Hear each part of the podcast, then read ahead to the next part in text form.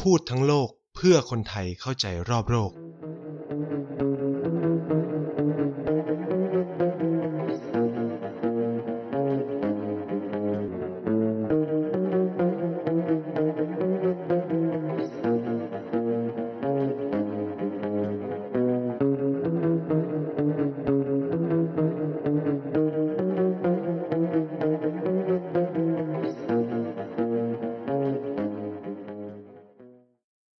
ก็สวัสดีนะครับ ก็อันนี้ก็เป็นการพูดคุยเทปที่สี่นะครับ ของรายการพูดทั้งโลก แล้วก็มีการเชิญเชิญเกรซเข้ามานะครับ ก็สวัสดีคุณผู้ฟังทุกคนที่เข้ามาดูในไลฟ์ของเรานะครับ ก็วันนี้อ่าก็เรียกได้ว่าเป็นนัดพิเศษแล้วกันพิเศษพอสมควร เพราะว่าก่อนหน้านี้สามตอนเราก็คุยกันเกี่ยวกับเรื่องประเทศ ต่างๆเนาะก็เราก็จะเน้นไปในเชิงสังคมศาสตร์อะไรเงี้ยแต่รอบนี้คืออ่าเราอยากข้ามไปฟังเรื่องเกี่ยวกับวิทยาศาสตร์บ้าง ผมก็เลยเชิญเพื่อนที่เรียกว่าก็สนิทสนิทมาก เพราะว่าเรียนกับเขามาเนี่ยเออถ้านับแล้วก็ตั้งแต่ประถมจนมหาลัย ตั้งแต่ปหนึ่งนะครับ เรียนด้วยกันตั้งแต่ปหนึ่งจนเรียนมัธยมก็เข้าโรงเรียนเดียวกัน ไปเรียนมหาลัยก็เรียนมหาลัยเดียวกันนะครับ แต่ว่าเส้นทางเดินของเราก็จะต่างกันนิดนึงก็คือว่าเขาไปเรียนในสายวิทยาศาสตร์นะครับ แต่ว่าผมเนี่ยเลือกมาเรียนในสายสังคมศาสตร์ ก็ แต่ว่าก็คือก็พูดคุยกันอยู่เรื่อยๆนะครับ เพราะว่าเราก็เอ่อรู้จักกันนะครับ แล้วก็เป็นคนเขาเรียกว่าก็เป็นเพื่อนสนิทกันในในกลุ่มนะครับ วันนี้ก็เลยได้ถือโอกาสนะครับ ชวนคุณลังสิมันเกตแก้วนะครับเอ่อมาคุยใน topic ที่ว่าคุยเรื่องวิทย์วิทย์ นักเรียนทุนสวิตนะครับซึ่งเขาเป็นนักศึกษาปริญญาเอกนะครับ สาขาเคมีทฤษฎีที่มหาวิทยาลัยซูริก แล้วก็อีกหน้าที่หนึ่งก็คือเป็นแอดมินเพจวิตามินด้วยนะครับ วิตนะวิตามินนะครับ ก็ฝากไปติดตามกันได้นะครับ ซึ่งหลักๆก็จริงๆเนี่ยคุณลังสิมันเนี่ยก็เป็นนักศึกษาปริญญาโท เคมีที่ธรรมศาสตร์ด้วยนะครับ แล้วก็ป.ตรีที่ธรรมศาสตร์นะครับอ่าแล้วก็ไปแข่งขันเยอะแยะมากมายนะครับ ได้เงินรางวัลมาเยอะแยะนะครับกวาดรางวัลเยอะมากมายนะครับ ผมก็เลยถือโอกาสวันนี้มาชวนคุยเกี่ยวกับเรื่องวงการวิทยาศาสตร์ แม้ว่า โอเคแหละ อาจจะบอกคุณผู้ฟังนิดนึงว่าเออลังสิมันเนี่ยผมจะขอเรียกสั้นๆว่าลังแล้วกัน เพราะว่าสนิทกันนะครับอ่าจะทำงานใน field ของเคมีเนาะแต่ว่าความน่าสนใจ เดี๋ยวเราจะมาคุยกันนะครับว่าเขาก็มีความน่าสนใจในตัวเอง พอสมควรนั่นคือเอ่อเป็นนักเคมีที่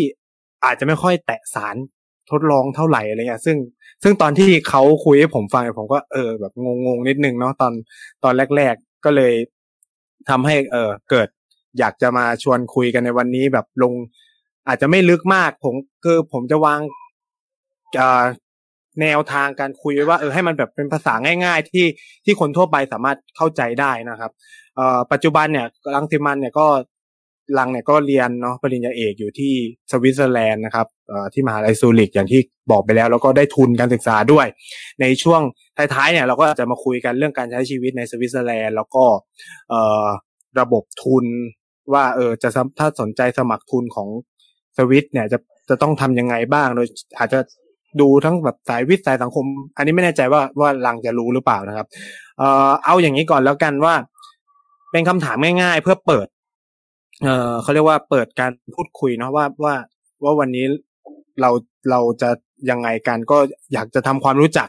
เบื้องต้นก่อนแล้วกันว่าตอนเนี้ยแบบเหมือนลังเนี่ยกำลังทำเรื่องอะไรอยู่นะครับ แล้วก็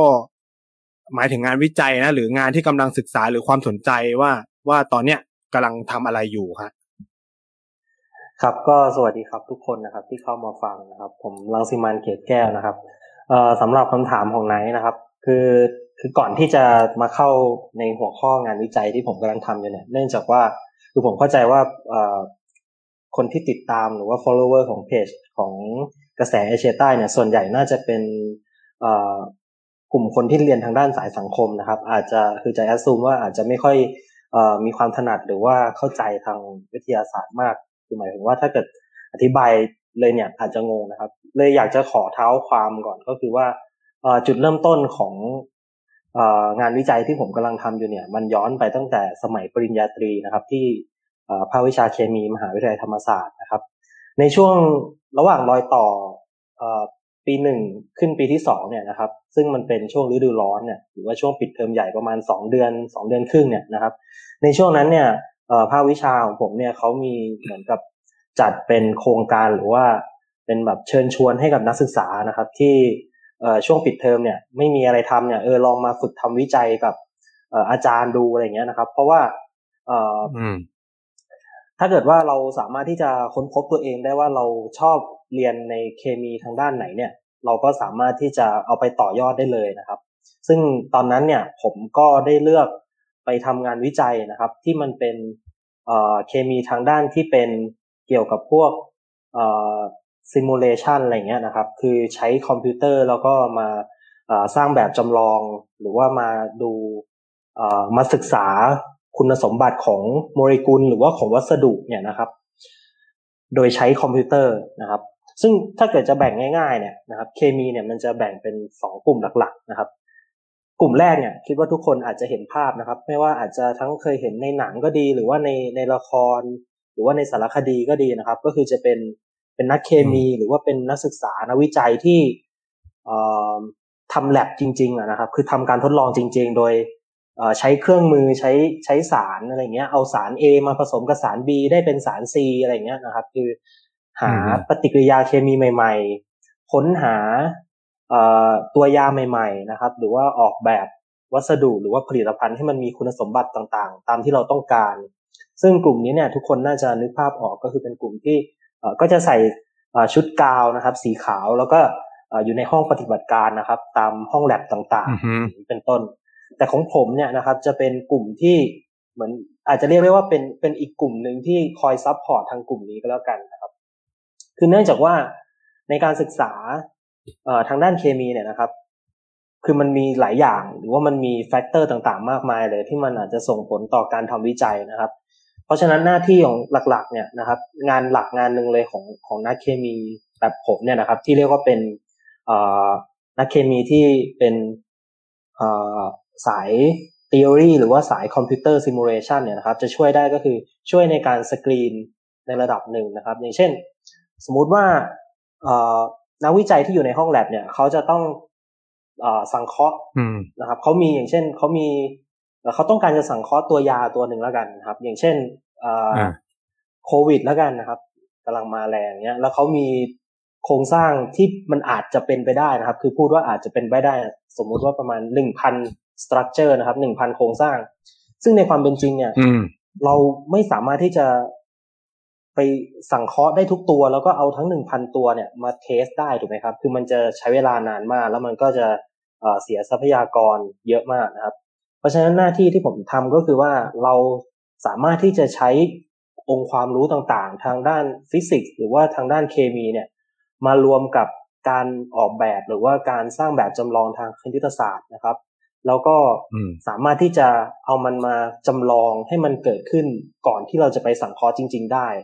เราก็อาจจะอย่างเช่น เรามีโครงสร้างจากตอนแรกที่มันเป็น candidateสักประมาณหนึ่งพันตัวเนี่ยเราอาจจะได้แคนดิเดตที่มันคุริฟายหรือว่ามีแนวโน้มว่าอาจจะสามารถที่จะไปรักษาโรคนั้นๆได้เนี่ย เหลือสักประมาณยี่สิบตัวหรือห้าสิบตัวอะไรเงี้ย ซึ่งมันก็สามารถที่จะเซฟระยะเวลาไปได้เยอะครับทีนี้พอเรียนจบปริญญาตรีแล้วก็ เรียนต่อปริญญาโทที่ที่ธรรมศาสตร์อยู่นะครับ ตอนนั้นเนี่ยก็คือเริ่มมีความสนใจเฉพาะทางมากขึ้นนะครับ เพราะว่า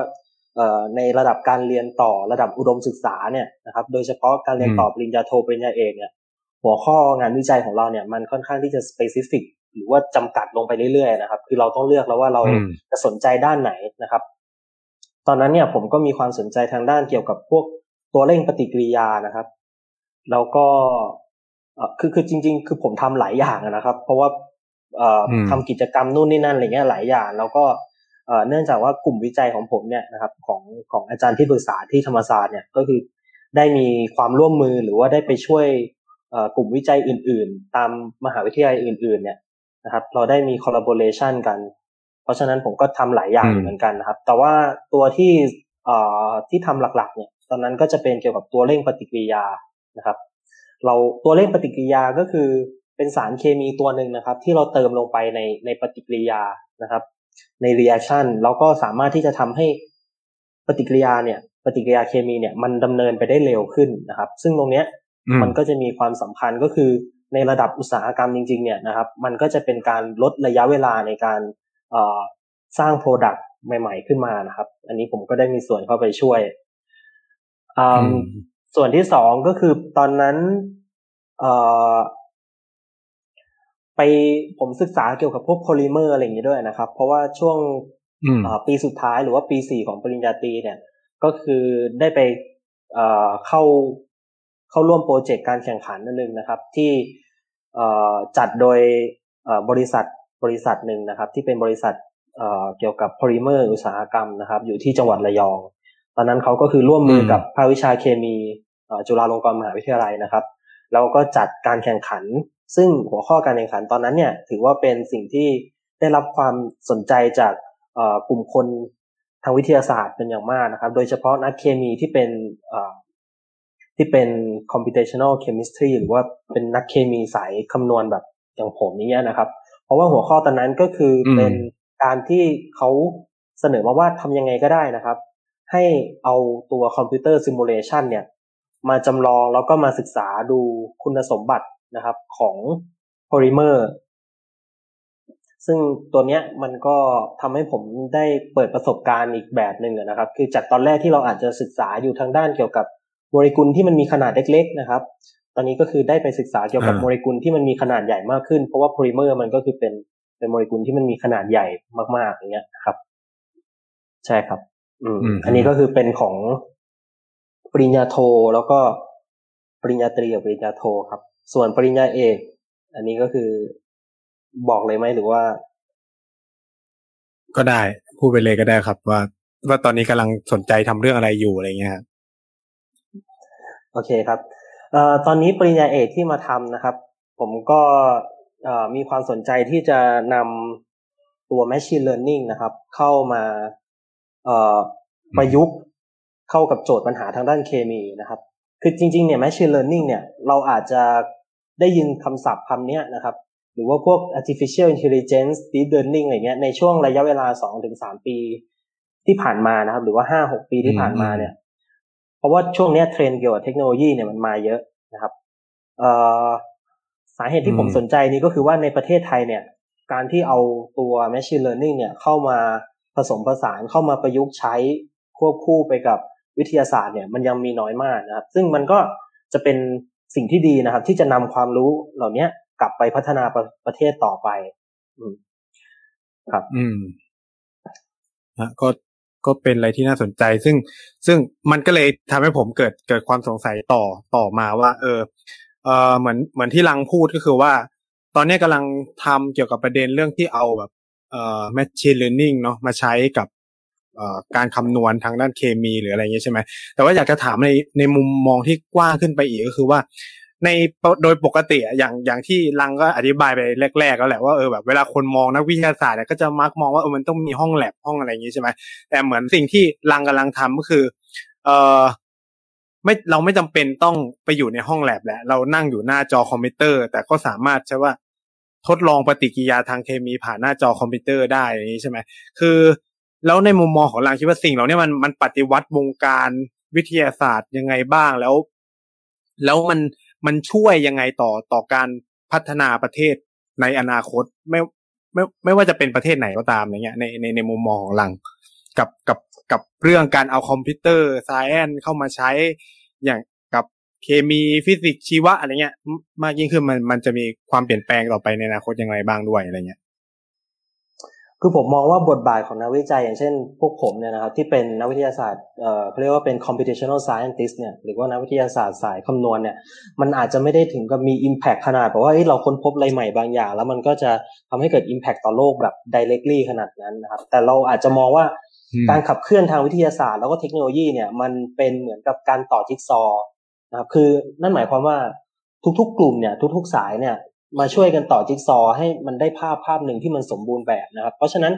การขาดจิ๊กซอตัวใดตัวหนึ่งไปเนี่ยมันก็จะทำให้ภาพเนี่ยมันไม่สมบูรณ์แล้วก็ไม่ได้ทำให้เอ่องานที่เราต้องการเนี่ยมันประสบความสำเร็จ นั่นก็หมายความว่าอันแน่นอนว่างานวิจัยของผมเนี่ยมันสามารถที่จะทดลองนะครับ ปฏิกิริยาแบบที่เป็นทุกปฏิกิริยาเนี่ยแบบ virtual หรือว่าแบบที่เป็น modeling คือ สามารถทำที่สามารถที่จะทำในคอมพิวเตอร์ได้เลยนะครับ แต่สุดท้ายแล้วเนี่ยถ้าไม่มีนักวิทยาศาสตร์ กลุ่มที่ทำการทดลองหรือว่าสังเคราะห์สารออกมาจริง ๆ เนี่ย หรือว่ามีกลุ่มทดลองที่เอาสารไปไปพัฒนาเป็น product ต่อเนี่ยสุดท้ายมันก็เป็นได้แค่สิ่งที่มันอยู่ในคอมพิวเตอร์ หรือว่าอยู่ในแค่จินตนาการเท่านั้นนะครับ เพราะฉะนั้นคือมันเหมือนกับเป็นสิ่งที่มันเกื้อกูลพึ่งพาพึ่งอาศัยกันนะครับ แล้วก็ ตอนนี้เนี่ยในเทรนด์ของวิทยาศาสตร์ตอนนี้นะครับ มันมาแรงมากนะครับ เพราะว่าคืออย่างที่บอกไปคือมันมันเป็นจิ๊กซอว์นะครับ ยกตัวอย่างง่าย ๆ ก็คือผมเวลาที่ผมไปอธิบายเกี่ยวกับสิ่งเหล่านี้ให้คนฟังก็คือ ผมจะนึกถึงการแข่งขันเกี่ยวกับพวกซูเปอร์คอมพิวเตอร์นะครับ เราอาจจะเคยอ่านข่าวมาบ้างว่าอย่างเช่นเฮ้ยปีนี้สหรัฐอเมริกาเนี่ยก็คือเคลมว่าตัวเองเนี่ยมีซูเปอร์คอมพิวเตอร์ที่ที่เร็วที่สุดในโลก ปีถัดมาประเทศจีนก็มาบอกว่าเอ้ยเออปีนี้เขาสร้างซูเปอร์คอมพิวเตอร์ที่เร็วกว่าของอเมริกาที่สร้างไว้เมื่อปีที่แล้วนะอะไรเงี้ยคือคำถามคือมันต้องกลับมาถามว่านี่ทำไมเขาถึงแข่งกันเอาเงินพันพันล้านบาทหรือว่าหมื่นหมื่นล้านบาทเนี่ยไปลงทุนกับพวกเนี้ยไปลงทุนกับซูเปอร์คอมพิวเตอร์นั่นก็เพราะว่าพวกเนี้ยครับ มันเป็นเหมือนกับเป็นเป็น engine ตัวหนึ่งที่มันขับเคลื่อนวิทยาศาสตร์ เพราะว่า เอ่อซูเปอร์คอมพิวเตอร์เนี่ยมันไปช่วยในด้านไหนบ้าง อย่างเช่นเอ่อการที่เราจะประมวลผลอะไรที่มันมีขนาดใหญ่แล้วก็ตัวโจทย์เนี่ยมันมีความซับซ้อนเป็นอย่างมากเนี่ยนะครับ คอมพิวเตอร์ทั่วไปเนี่ยมันไม่สามารถที่จะไม่สามารถที่จะไปแก้ไขได้ คือมันไม่ได้โจทย์แค่ห้าบวกหกเท่ากับสิบเอ็ดนะครับ แต่มันเป็นโจทย์อะไรที่มันซับซ้อนมากกว่านั้น มันเป็นฟิสิกส์เป็นคณิตศาสตร์ที่มันมีความซับซ้อนมากๆ เพราะฉะนั้นเนี่ย เออเราไม่สามารถที่จะรอได้นะครับ อย่างเช่น เราไม่สามารถใช้แล็ปท็อปของเราในการเอาไปคำนวณอะไรบางอย่าง แต่ว่าแน่นอนมันอาจจะคำนวณได้ แต่ถ้าเราต้องรอมันสิบปีเนี่ย เราก็คงไม่รอมันถูกไหมครับเพราะฉะนั้นการที่มันมีซูเปอร์คอมพิวเตอร์เนี่ยมันก็อาจจะทำให้จากการแก้โจทย์สิบปีเนี่ยเหลือระยะเวลาแค่หนึ่งวันอย่างนี้เป็นต้น ซึ่งมันก็จะช่วย save ระยะเวลาไปได้มาก แล้วก็แน่นอนว่าการที่เรามี การที่เราค้นพบอะไรบางอย่างทางวิทยาศาสตร์เนี่ยสุดท้ายเนี่ยมันก็จะกลับไปสู่สังคม พอมันกลับไปสู่สังคมเนี่ยพวกนี้มันก็จะเกี่ยวข้องกับความเป็นผู้นำทางด้านเศรษฐกิจอีกเพราะว่า product มันก็จะนำไปสู่ธุรกิจถูกไหมครับไปสู่ business ต่างๆ เพราะฉะนั้นมันก็จะมีบริษัทหรือว่ามีสตาร์ทอัพมี company ต่างๆ มากมาย ที่เขาก็จะลงทุนอย่างเช่น ถ้าสมมุติว่าเราไปดูเนี่ยตามบริษัทที่เป็นบริษัท healthcare companyหรือว่าบริษัทเกี่ยวพวกสาธารณสุขบริษัทยาต่างๆ เนี่ย เขาก็จะมี department department หนึ่งเลยว่าเป็น department ที่เป็นเอ่อเกี่ยวกับพวกใช้ computational science มาเอ่อมาช่วยกลุ่มที่เป็นกลุ่มสังเคราะห์จริง ๆ ครับ อืม ซึ่งอันนี้มันก็มีบทบาท แต่มันก็คืออย่างที่บอกคือมันไม่มีอะไรที่มันสำคัญกว่าหรือว่าสำคัญน้อยไปกว่ากันครับ คือพวกนี้คือเราเราเอ่อมันเป็นจิ๊กซอว์ที่มาต่อภาพเดียวกัน อืม อืม ครับ ก็ก็เป็นอะไรที่น่าสนใจ เอ่อคำถามต่อมาจริง ๆ ก็มีมีคุณผู้ฟังเขาถามเข้ามาด้วยนะครับ ก็คือเอ่อเป็นประเด็นเกี่ยวกับเรื่องว่า โดยเขาเอ่อคุณผู้ฟังเนี่ย ชื่อว่าคุณแอปเปิลเนาะเขาก็ถามขึ้นมาว่า ปกติเนี่ยเห็นคนสายวิทย์จะเลือกไปเรียนที่อเมริกาเยอรมันหรือญี่ปุ่น เยอะเลยเขาอยากทราบว่าทำไมเลือกไปเรียนที่สวิตจริงๆก็เป็นความสงสัยของผมเหมือนเหมือนกันว่า อะไรเป็นปัจจัยที่ทำให้ให้ลังเนี่ยเลือกเลือกไปเรียนที่สวิต เอาจริงๆผมแอบรู้มาบ้างแหละว่าลังได้รับตอบรับทั้งจากอเมริกาในหลายที่เนี้ยทำไมถึงเลือกไปเรียนที่สวิตแล้ว แล้วที่นี่มันตอบโจทย์ตัวเองยังไงบ้างอะไรเงี้ยต้องต้องเท้าความไปว่าตอนตอนปริญญาโทเนี่ยนะครับ ก็คือผมก็มีคุยกับอาจารย์ที่ปรึกษาเหมือนกันนะครับ ว่าอยากจะไปเรียนต่อเองนะครับ แล้วก็อาจารย์ที่ปรึกษาของผมเนี่ยนะครับ ที่ธรรมศาสตร์เนี่ยเขาก็สนับสนุนให้ไปเรียนต่อต่างประเทศนะครับ เขาก็มีเสนอมาว่าเออลองสมัครไปที่นี่สิอะไรอย่างเงี้ยนะครับ ก็คือคือเพราะว่าของผมเนี่ยเอ่อเนื่องจากว่าปริญญาตรีปริญญาโทเนี่ย ผมไม่ได้รับทุนของรัฐบาลนะครับ เพราะฉะนั้นผมก็จะค่อนข้างมีความ flexible นะครับ ในการที่จะไปสมัครเรียนต่อต่างประเทศนะครับ แล้วก็แน่นอนว่าคือฐานะที่บ้านผมมันก็ไม่ได้ร่ำรวยอะไรมากนะครับ เพราะฉะนั้นเนี่ยเราก็อยากจะหาที่ที่เรียนที่เขาก็จะมี ทุนทรัพย์นะครับ support เราในเรื่องค่าใช้จ่าย ตอนนั้นช่วงปลายปีช่วงปลายปี 2019 นะครับ ถ้าจำไม่ผิด ก็จะเป็นช่วงที่ผมก็จะส่งเอกสารการสมัครเนี่ยไปเยอะมากนะครับ คือคือต้องบอกกันว่าการสมัครเนี่ย มันถ้าสมมุติว่าอธิบายง่ายๆก็คือผมจะแบ่งเป็นทางฝั่งอเมริกากับฝั่งยุโรปแล้วกันเนาะถ้าเกิดว่าเป็นทางฝั่งอเมริกาเนี่ยนะครับ ระบบของเขาก็คือทุกคนเนี่ยจะต้องส่ง แอปพลิเคชันเนี่ยนะครับหรือว่า submit application เนี่ยไปที่ตัวเอ่อ admission center ตรงกลางของมหาวิทยาลัยนะครับ ถึงแม้ว่าตัว professor เนี่ยเขาอยากจะได้เราเนี่ยไปเป็น PhD student ในในในกลุ่มวิจัยของเขาเนี่ย แต่ถ้าเราไม่ผ่าน qualify ของ แต่ถ้าเราไม่ได้รับการ admission นะครับของมหาลัยเนี่ย เราก็ไม่ได้ไปนะครับ เพราะฉะนั้นทุกคนเนี่ยจะต้องส่งใบสมัครไปตรงกลางให้หมดนะครับ ตอนนั้นเนี่ยก็ไปสอบ คะแนนภาษาอังกฤษต่างๆ นู่นนี่นั่นนะครับ เราก็ส่งไป ถ้าจำไม่ผิดส่งไป ส่งไปห้าหกที่นะครับ ไม่ได้ส่งเยอะ เพราะว่าก็มีค่าใช้จ่ายในการส่งเหมือนกันของที่อเมริกานะครับ แต่ละที่เอาไปห้าหกที่ แล้วก็เอ่อส่วนทางฝั่งยุโรปเนี่ยจะตรงข้ามกันเลยนะครับ คือทางฝั่งยุโรปเนี่ยเขาจะมองว่ามันเป็นอารมณ์แบบ research base นะครับ การเรียนปริญญาเอกเนี่ย เพราะฉะนั้นก็คือ ตัว principal investigator หรือว่า PI หรือว่าหัวหน้าของกลุ่มวิจัยเนี่ยเขาจะได้เงินก้อนหนึ่งนะครับ มาจากตัว national science foundation อะไรของเขาหรือว่าจากประเทศของเขาเนี่ยนะครับจากรัฐบาลเนี่ยแล้วตัว advisor เนี่ยเขาจะเอาเงินเนี่ยมาจัดสรรนะครับ ไป distribute หรือว่าไปแจกจ่ายไปจ้าง PhD student นะครับ เข้ามาเรียน นั่นหมายความว่าเราสามารถที่จะติดต่อไปยัง professor นะครับ หรือว่า advisor ที่เราต้องการที่จะไปทำงานวิจัยด้วยได้เลยนะครับ ของของยุโรปผมก็ส่งไปเยอะครับ ส่งไปหลายที่ แล้วก็พอช่วงต้นปี 2020 คือช่วงปลายปี 2019 เนี่ย ก็คือส่งแอปพลิเคชันไปใช่ไหมครับ ส่วนช่วงต้นปี 2020 เนี่ยจะเป็นช่วงที่ เริ่มมีการอินเทอร์วิวหรือว่าเริ่มมีการได้รับレスปอนส์มาจากแอดไวเซอร์ต่างๆ เพราะว่าช่วงนั้นก็คือต้องรอให้มัน คือว่ามันเป็นช่วงฮอลิเดย์ยาวของเขาพอดีนะครับ ช่วงช่วงปีใหม่ แล้วก็ช่วงปลายมกราต้นกุมภาเนี่ย ช่วงนั้นจะเป็นช่วงที่เราก็เริ่มได้รับการレスปอนส์กลับมานะครับเราก็มีการสัมภาษณ์ออนไลน์อะไรเงี้ยนะครับ ไปด้วยแล้วก็โชคดีก็คืออผมเลือกมาสัมภาษณ์ ที่เป็นแบบ on-site interview นะครับ ก็คือทางมหาวิทยาลัยที่สวิสนะครับ ที่ตอนนี้ที่กำลังเรียนอยู่เนี่ยเขาก็เชิญมาสัมภาษณ์ที่นี่นะครับเขาก็ดูแลค่าใช้จ่ายทั้งหมดให้นะครับ ก็ได้มาสัมภาษณ์ที่นี่แล้วก็ได้มาเที่ยวบ้างครับ แล้วก็ก็ก็คิดว่าเป็นประเทศที่น่าอยู่อะไรเงี้ยนะครับก็ก็มีปัจจัยหลาย ๆ อย่างนู่นนี่นั่นนะครับ รวมกันก็เลย ก็เลยทำให้ตัดสินใจเลือกมาที่สวิตเซอร์แลนด์นะครับ ส่วนหลังจากนั้นประมาณเมมีนาเมษาครับ ก็เริ่มก็เริ่มเป็นช่วงที่มหาวิทยาลัยที่ทางอเมริกาก็คือเริ่มประกาศผลนะครับช่วงกลางๆปีอะไรเงี้ยนะครับ ก็มีก็มีได้บ้างครับ อืม แต่ว่าก็ก็ไม่ได้เอา offer ไปเพราะว่ามาเลือกที่สวิตเซอร์แลนด์ก่อนครับ ใช่ครับ อืมอืม ก็คือคือคำถามเขาเขาเลยอยากถามว่าแบบ แล้วแล้วทำไมเราถึงเลือกเลือกสวิตเออทำไมถึงเลือกสวิตอะไรเงี้ยเอ่อถ้าถ้าเหตุผลอะไรก็ได้เหตุผลเลยก็คือ ได้ได้ค่าตอบแทนค่อนข้างดีครับ อืมเออใช่ครับ เมื่อเทียบกับประเทศอื่น ๆ ที่ที่ผมสมัครไปครับ เพราะว่าคือคือผมมองว่าการที่เราเรียนต่อปริญญาเอกเนี่ยแน่นอนว่าอายุเราก็ต้องเยอะขึ้นถูกไหมครับ กว่าจะเรียนจบเนี่ยเราก็อายุสามสิบแล้วแน่นอนว่าเราก็ต้องคือพ่อแม่ปู่ย่าตายายเราเนี่ยก็ก็แก่ตัวขึ้นนะครับ แน่นอนว่ามันก็เขาก็อาจจะต้องมีการป่วยมีอะไรเงี้ย เพราะฉะนั้นเนี่ยคือเราไม่ได้ทำงานเนาะแต่ถ้าเรามาเรียนเนี่ย เราควรจะต้องมีเงินเก็บสักก้อนหนึ่งบ้างนะครับ คือเก็บไว้เผื่อในกรณีฉุกเฉินอะไรเงี้ยนะครับ ผมก็เลยมองว่าตรงนี้มันก็เลยเป็นปัจจัยอย่างหนึ่งนะครับ แล้วก็ปัจจัยอย่างหนึ่งก็คือ เอ่อพอได้มาสัมภาษณ์ที่เนี่ยนะครับ คือผมพบว่า มันมีหลาย ๆ อย่างนะครับ ที่เอื้อต่อการทำงานวิจัยของผมนะครับ อย่างแรกเลยเนี่ยก็คือเดี๋ยวอันนี้น่าจะมีอยู่ในคำถามข้อถัดไปนะครับ ก็คือ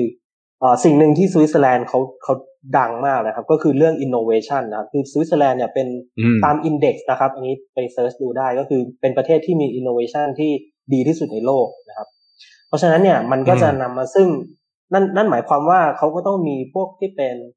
foundation หรือว่า infrastructure เกี่ยวกับพวกเทคโนโลยีอะไรเงี้ยดีนะครับ เพราะฉะนั้นผมเลยคิดว่าคือสวิตเซอร์แลนด์เนี่ยเป็นประเทศที่มี education system หรือว่า research system เนี่ย ที่ดีอันดับหนึ่งของโลกนะครับ อืม อืม ก็เลยเลือกมาครับซึ่งอืมฮึครับ จริง ๆก็คือคนคนที่เรียนระดับเขาเรียกว่าดุษฎีบัณฑิตเนาะปริญญาเอกเลยก็น่าจะแบบอยู่ใน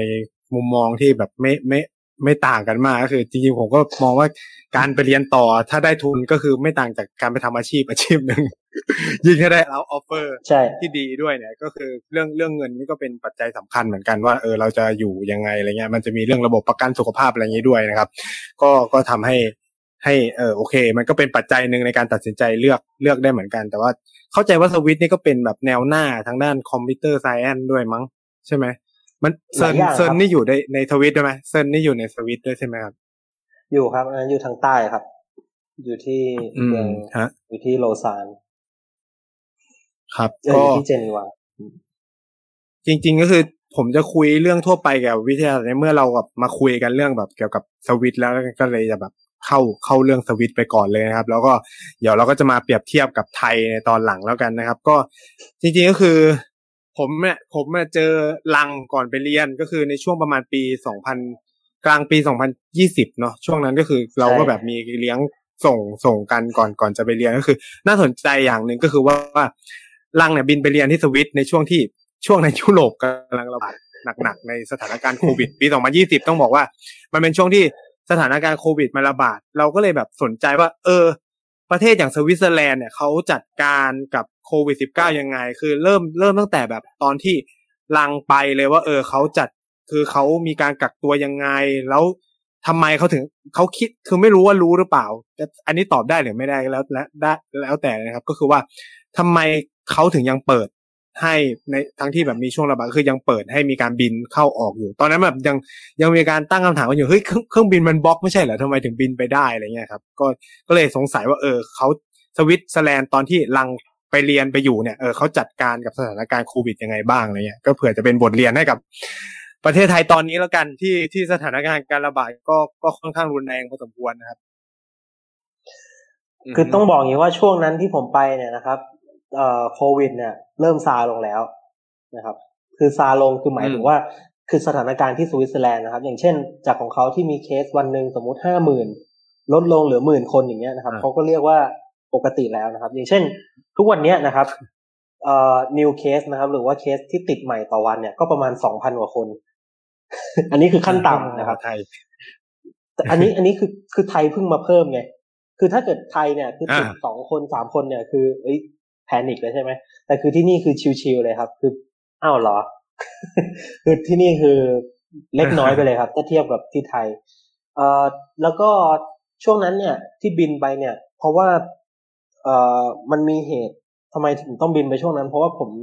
เริ่มเซ็นสัญญาอะไรอย่างเงี้ยนะครับ ช่วงสัญญาผมคือคือการเรียนที่สวิตเซอร์แลนด์เนี่ยนะครับเขาจะมองการเรียนเนี่ยว่าเป็นเป็น job อย่างหนึ่งเป็นงานอย่างหนึ่งนะครับ เพราะว่าที่สวิตเซอร์แลนด์เนี่ยอืมเป็นคน strong employment มากเอ่อผมก็มีการเริ่มเซ็นสัญญาไปก็คือเริ่มวันที่หนึ่งมิถุนายน แล้วก็ต้องพูดง่ายๆคือเราต้องบินไปให้ถึงก่อนวันที่หนึ่งมิถุนายนนะครับ แล้วก็อ่ามีความโชคดีก็คือ flight ที่ผมบินไปเนี่ย มันเป็นเป็น flight ที่สองนะครับ ที่เริ่มมีการบินจากประเทศไทยมาที่ยุโรปใช่ ก็คือ เพราะว่าถ้าเกิดสมมติว่าบินมาช้าเนี่ยคือหมายว่าถ้าเกิดบินมาหลังวันที่หนึ่งมิถุนายนเนี่ยมันอาจจะมีความวุ่นวายในเรื่องของเอกสารอะไรเงี้ยเพิ่มมากขึ้นนะครับตอนนั้นอืมก็คือลุ้นอยู่เหมือนกันว่ามันจะมี flight บินมาถึงสวิตเซอร์แลนด์ก่อนวันที่หนึ่งมิถุนายนหรือเปล่านะครับ ส่วนการจัดการโควิดนะครับ ที่เนี่ย คือเนื่องจากว่าสวิตเซอร์แลนด์เนี่ยเป็นประเทศที่มันมีเสรีภาพค่อนข้างเยอะนะนนี้คือเราพูดถึงเสรีภาพจริง ๆ นะครับ เสรีภาพค่อนข้างเยอะนะครับเมื่อเทียบกับประเทศอื่นๆนะครับเอ่อในการที่เขาจะออกนโยบายหรือออกกฎหมายอะไรไว้บางอย่างเนี่ยเขาจะต้องผ่านการโหวตทั้งหมดเลยนะครับ แล้วก็เอ่อมาตรการของโควิดที่เนี่ยนะครับ ก็คือเขาก็จะเป็นการเปรียบเทียบไปตามสถานการณ์นะครับ คือเขาก็จะดูเป็น เป็นเป็นรอบไปเป็นเป็นรอบๆไปนะครับ คือก็คือเฉลี่ยก็ประมาณหนึ่งเดือนครึ่งถึงสองเดือนนะครับเขาก็จะมีการเอ่อมี press conference หรือว่ามีการประชุมนะครับ แล้วก็มีการออกมาตรการมาว่าเออเนี่ยเราประชุมอย่างเช่นทุกๆสองเดือนเนี่ยเราจะมีการผ่อนปลนมาตรการ หรือว่าเราจะมีการเพิ่มความเข้มงวดของมาตรการนะครับ ซึ่งถ้าเทียบกันเนี่ยนะครับเขาถือว่าชิลเลยนะครับ ถ้าเทียบกับที่ไทย ก็คือที่เนี่ยเขาจะเป็นอะไรที่เออ เขาก็คือคือดูแลในระดับหนึ่งนะครับ อืมแล้วก็คนที่นี่ก็คือปฏิบัติตามกฎเข่งขัดมากนะครับ หน้ากากนี่คือใส่หมดเลย ครับอืมส่วนใหญ่ โอเคนะครับแล้วแล้วตอนที่บินไปเนี่ยก็คือมีการกักตัวมีอะไรอย่างนี้ไหมมาตรการของรัฐ หรือว่าเขาก็คือให้ให้ให้ไม่เต็มที่ ไม่มีเลย โอ้ไม่มีเลย คือตอนนั้นไทยประเทศไทยไม่ได้อยู่ในใน ในประเทศกลุ่มเสี่ยงของสวิตเซอร์แลนด์ด้วยนะครับอืมก็บินมาก็บินมาถึงวันศุกร์มั้งวันจันทร์ก็คือ เข้าไปคุยงานกับ advisor เลย แล้วก็หลังจากนั้นเนี่ยเอ่อมันก็เริ่มคลายลงมานะครับ แล้วมันก็จะมี second wave มาช่วงปลายปี ใช่ไหมครับ ช่วงธันวามกรา second wave ก็มา ซึ่งตอนนั้นก็เริ่ม work from home มาจนถึงทุกวันเนี้ยครับ ก็สี่เดือนห้าเดือนกว่าแล้วครับ อืมก็แต่ว่าแต่ว่าคือมันก็ไม่ได้รับผลกระทบมากเพราะคุณก็คือ work ผ่านคอมพิวเตอร์อยู่แล้วใช่ครับอยู่แล้ว ปกติในออฟฟิศผมก็จะมีแค่มีคอมพิวเตอร์ แล้วเราก็ต้องทำงานของคอมพิวเตอร์อย่างเดียวเลยครับของผมไม่ได้ต้องเข้าไปเอ่อใช้เครื่องมือเครื่องไม้อะไรที่ที่มหาวิทยาลัยครับ สามารถที่จะใช้คอมพิวเตอร์ที่ที่บ้านได้ครับ อืมแต่ว่า แต่มาตรการของสวิตเนี่ยก็คือไม่ถึงกับล็อกดาวน์หรืออะไรอย่างนี้ใช่ไหมหรือหรือเคยมีไหมล็อกดาวน์ที่แบบห้ามคนออก หรือเคอร์ฟิวอะไรเงี้ยครับ ไม่ถึงกับเคอร์ฟิวครับเอ่อส่วนล็อกดาวน์เนี่ยยังไม่มีนะครับ เท่าที่เท่าที่ทราบอาจจะมีช่วงต้นช่วงช่วงต้นปีที่แล้วนะครับ ซึ่งตอนนั้นผมยังไม่ได้มาสวิตเซอร์แลนด์นะครับ ช่วงนั้นก็มีล็อกดาวน์อยู่ อืมเอ่อแต่ตั้งแต่ผมมาถึงเนี่ย ก็ยังไม่มีล็อกดาวน์เลยนะครับ คือ ก็จะมีอย่างเช่นเอ่อซูเปอร์มาร์เก็ตเนี่ยก็จะปิดเร็วขึ้นนะครับ อย่างเช่นเร็วที่สุดเนี่ยน่าจะปิดห้าโมงเย็นนะครับหรือว่าหกโมงเนี่ยคือปิดแล้วนะครับ แต่ว่าตอนนี้สถานการณ์มันก็ดีขึ้นแล้วนะครับ อาจจะด้วยหลาย ๆ อย่างนะครับ คือหลายคนก็อาจจะมีภูมิคุ้มกันแล้ว แล้วก็เออเขาก็เริ่มมีการฉีดวัคซีนไปไปบ้างแล้วอะไรเงี้ยนะครับ แล้วก็คนที่เนี่ยเนี่ยเขาก็ปฏิบัติตัวเองเนี่ยดีนะครับ หมายถึงว่าเขาก็ปฏิบัติตามกฎกันนะครับ แล้วก็ คนสวิตเซอร์แลนด์เนี่ยส่วนใหญ่ก็คือแข็งแรงกันทั้งนั้นนะครับ คืออายุเจ็ดสิบแปดสิบเนี่ยคือยังเดินขึ้นเขากันอยู่เลยนะครับคือไปกันเองไปคนเดียวไปสองคนอะไรเงี้ยนะครับ เพราะฉะนั้นเนี่ยเขาเอ่อปัจจัยหลายๆอย่างเนี่ย มันก็ทำให้เคสเนี่ยมันก็ลดลงนะครับ แต่คือสวิตเซอร์แลนด์ยังไม่ยังไม่มีการปิดประเทศครับ อืมครับ คือยังไม่มีการปิดประเทศแบบร้อยเปอร์เซ็นต์ อืมก็น่าสนใจสำหรับเคสของสวิตเซอร์แลนด์อีกอีกประเด็นที่ที่อยากจะชวนคุยก็เนื่องจากว่าสวิตเซอร์แลนด์เนี่ยขึ้นชื่อลือชาเหมือนกันในเรื่องของของเรื่องของค่าของชีพหรือเงี้ยคือ คือมันเป็นอย่างนั้นจริงๆไหมว่าแบบค่าของชีพในสวิตมันสูงแล้ว แล้ว หรือว่า จริงๆเพราะว่าคนสวิตก็มีรายได้สูงเลยมันก็เลยทำให้ของสินค้าอะไรเงี้ยแพงคือ จากที่ลังไปอยู่เงี้ยไปอยู่อาศัยหรือ ไปใช้ชีวิตเรียนก็คือคิดว่ามันโอมัน มันแพงกว่าไหมหรือเมื่อเทียบกับบ้านเราอะไรเงี้ยอืมเมื่อเอาเทียบแบบ เราไม่ได้แบบตัวเงินอย่างเดียวนะแบบ คุณภาพหรืออย่างนี้ด้วย เออ ต่างกันมากครับ เอ่อตัว index of living เนี่ยนะครับ คือดัชนีคือคือคือความน่าอยู่อะไรเงี้ยนะครับ คือการใช้ชีวิตหรือว่าความเป็นอยู่เนี่ยสวิตเซอร์แลนด์เนี่ยถือว่าติดอันดับโลกโลกติดอันดับแรก ๆของโลกเลยนะครับเอ่อส่วนเรื่อง คือมันก็มีหลายอย่างอย่างที่บอกไปนะครับ เรื่องเกี่ยวกับเอ่อ transportation หรือว่า infrastructure ต่างๆเนี่ยคือเขามีมีพร้อมนะครับ คือนั่นหมายความว่าภาษีที่เขาเสียไปเนี่ยแน่นอนว่าสวิตเซอร์แลนด์เนี่ยเป็นประเทศหนึ่งที่ที่เก็บภาษีเยอะมากนะครับ ภาษีที่รัฐบาลเก็บไปเนี่ยนะครับเขานำไปพัฒนาคุณภาพชีวิต หรือว่านำไปพัฒนาประเทศเนี่ย อย่างแท้จริงนะครับ เต็มเม็ดเต็มหน่วยนะครับ ถ้าเทียบกับประเทศอื่น ๆนะครับ ซึ่งมันก็นำไปสู่คุณภาพชีวิตถูกไหมครับ มันก็นำไปสู่การได้มาซึ่งทรัพยากรนะครับ แล้วก็การอยากได้มาทำงานที่สวิตเซอร์แลนด์เนี่ยนะครับ มันก็เลยทำให้เหมือนกับ competitive ระดับหนึ่งนะครับ มันก็เลยกลายเป็นว่าคือหลาย ๆ อย่างด้วย innovation นู่นนี่นั่นอะไรอย่างนี้ด้วยนะครับ economic อะไรอย่างนี้ด้วยนะครับ มันก็เลยทำให้ค่าตอบแทนของอาชีพต่าง ๆ ในสวิตเซอร์แลนด์ในสวิตเซอร์แลนด์เนี่ยสูงนะครับ เมื่อเทียบกับประเทศอื่นๆ แล้วก็ค่าครองชีพแน่นอนว่าว่ามันก็สูงนะครับ แต่ว่าถ้าเกิดเราใช้ชีวิตปกติทั่วไปเนี่ยนะครับ เหมือนกับเราอยู่ที่ไทยเนี่ยเมื่อเทียบกันแล้วเนี่ยนะครับถือว่าอยู่ที่สวิตเซอร์แลนด์เนี่ยก็คุ้มกว่ามากครับ อืมแต่จริงๆคำถามนี้ไม่น่าถามจริงๆแหละก็คือเป็นที่ ที่เราเราทราบกันพอสมควรอยู่แล้วนะครับ เพราะว่าเทียบเทียบสวิตกับไทยมันก็เป็นอะไรที่ยากพอสมควร อันนี้ก็มาต่อเลยก็คือว่า ก็คุณคุณผู้ฟังเนี่ยก็ถามมาจริงๆผมผมก็มีความคำถามอยู่ในในสคริปต์อยู่แล้วจริงๆไม่อยู่เลยก็คือว่าความสนที่จะถามต่อคือว่า การที่ลังอะก็คือได้มีโอกาสเรียนแน่นอนเรียนที่ไทยอยู่แล้วแล้วก็ไปเรียนที่สวีดด้วยก็เลย อยากจะรู้ว่ามัน ในระบบการศึกษาของสวีดเนี่ยมันมันมันมีความเหมือนความต่างกับกับที่ไทยมากน้อยแค่ไหนนะครับ แล้วก็มันเป็นคำถามของคุณผู้ฟังต่อเนื่องด้วยว่า เออแล้วตอนไปอยู่เนี่ยมันเจอเจอเขาเขาเจอช็อกในการเรียนบ้างไหม เพราะว่าเข้าใจว่าในระบบวิทยาศาสตร์เนี่ยเขาจะเรียนกันเป็นแลบจริง ๆ จริง ๆ ต้องบอกว่าที่ไทยก็เป็นแลบแต่ว่าในสายสังคมศาสตร์อะในเมืองไทยมันยังไม่ได้เห็นชัดในเรื่องระบบห้องห้องแลบเนาะแต่ว่าอย่างผมมาเรียน อ่าอย่างที่จีนหรือผมเข้าใจว่าในญี่ปุ่นหรือในหลายหลายประเทศทั่วโลกอะเขาก็ทำงานไม่ว่าสังคมศาสตร์หรือในวิทยาศาสตร์เขาก็ทำกันเป็นแลบอยู่แล้วนะครับ ยกเว้นในในประเทศไทยเนี่ยก็มีความแปลกประหลาดเหมือนกันว่าอาจารย์หรือนักวิชาการสายสังคมศาสตร์เขาทำของใครของมันอะไรเงี้ยก็เลยจะถามก็เลยเนี่ยก็ก็เป็นคำถามร่วมไปด้วยว่าเออแล้วการเรียนที่ไทยกับสวิตมันมันต่างกันมากไหมอะไรเงี้ยครับ แล้วก็ เจอเขาเจอช็อกในการเรียนไหมอาจจะเริ่มจาก อธิบายก่อนก็ได้ว่าเออการเรียนที่ที่สวิตมันเป็นยังไงครับเอ่อต้องเอ่อต้องบอกงี้ก่อนนะครับ ว่าคือผมสามารถที่จะเปรียบเทียบในระดับหนึ่งได้บ้างนะครับ เพราะว่าผมเพิ่งมาเนี่ยก็คือได้ประมาณเกือบเกือบปีเอง แล้วอย่างที่สองก็คือผมไม่เคยเรียนในระดับปริญญาตรีมัธยม หรือปริญญาโทที่นี่นะครับ ซึ่งมันก็อาจจะเปรียบเทียบลำบากนะครับ แต่ถ้าเกิดในมุมมองของผม ในมุมมองของงานวิจัยที่ผมกำลังทำอยู่เนี่ย ในสายนี้เนี่ยนะครับ มันมีความแตกต่างกันมากนะครับ คืออย่างที่บอกว่าเนื่องจากว่ารัฐบาลของประเทศสวิตเซอร์แลนด์เนี่ยเขาให้ความสำคัญนะครับ แล้วก็เขา invest หรือว่าทุ่มเงินไปเยอะมากนะครับ เกี่ยวกับพวก education แล้วก็ research เนี่ยหรือว่างานวิจัยเนี่ย มันเลยทำให้ประเทศสวิตเซอร์แลนด์เนี่ยนะครับ สามารถที่จะผลิตผลงานดีๆเนี่ยนะครับ ผลิต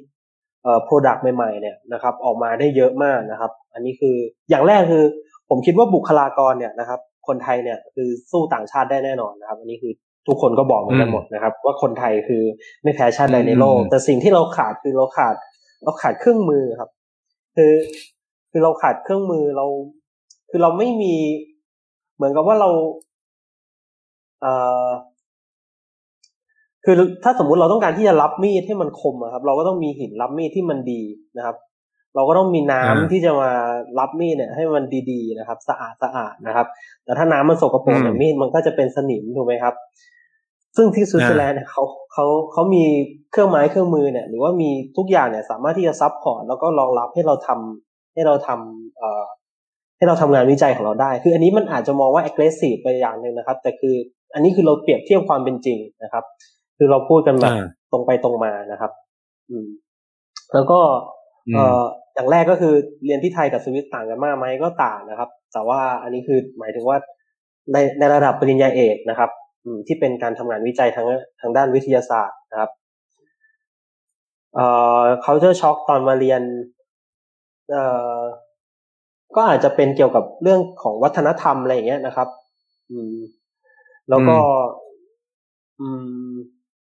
วัฒนธรรมนี่คือคือยังไง พอพออธิบายได้ไหมครับ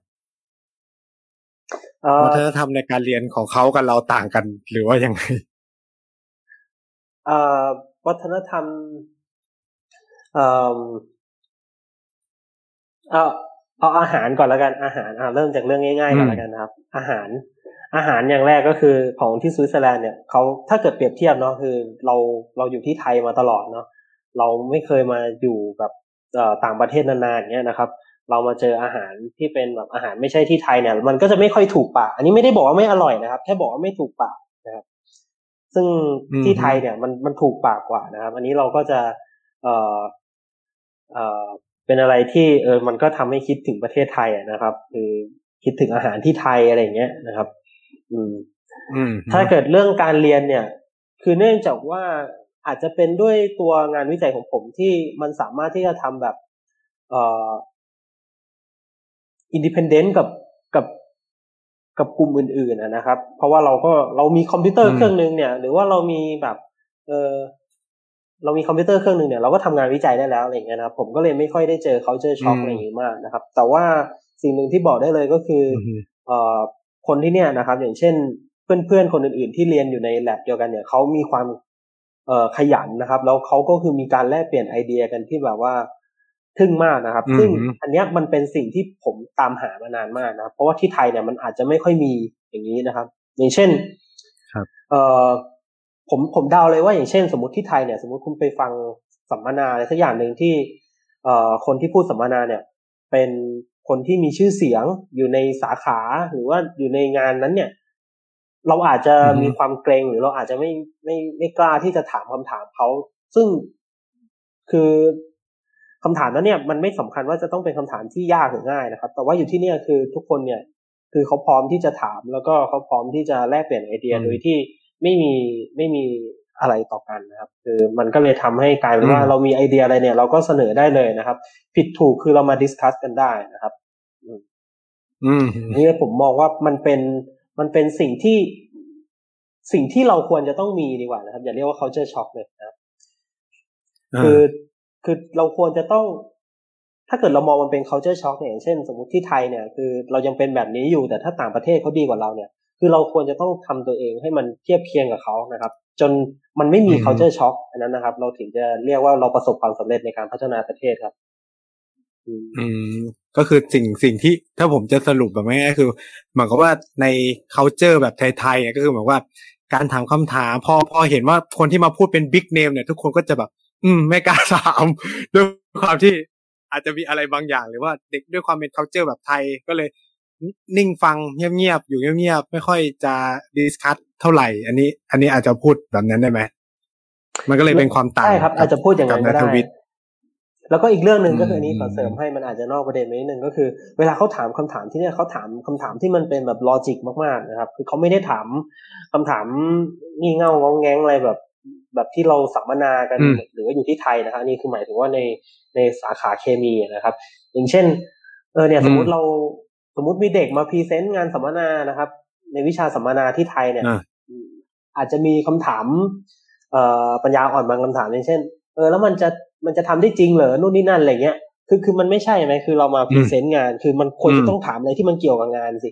คือมันเราจะไม่เจอคำอ่าถามนั้นนะครับคำถามลองภูมิคำถามนู่นนี่นั่นอะไรเงี้ยในในในต่างประเทศอย่างนี้ดีกว่า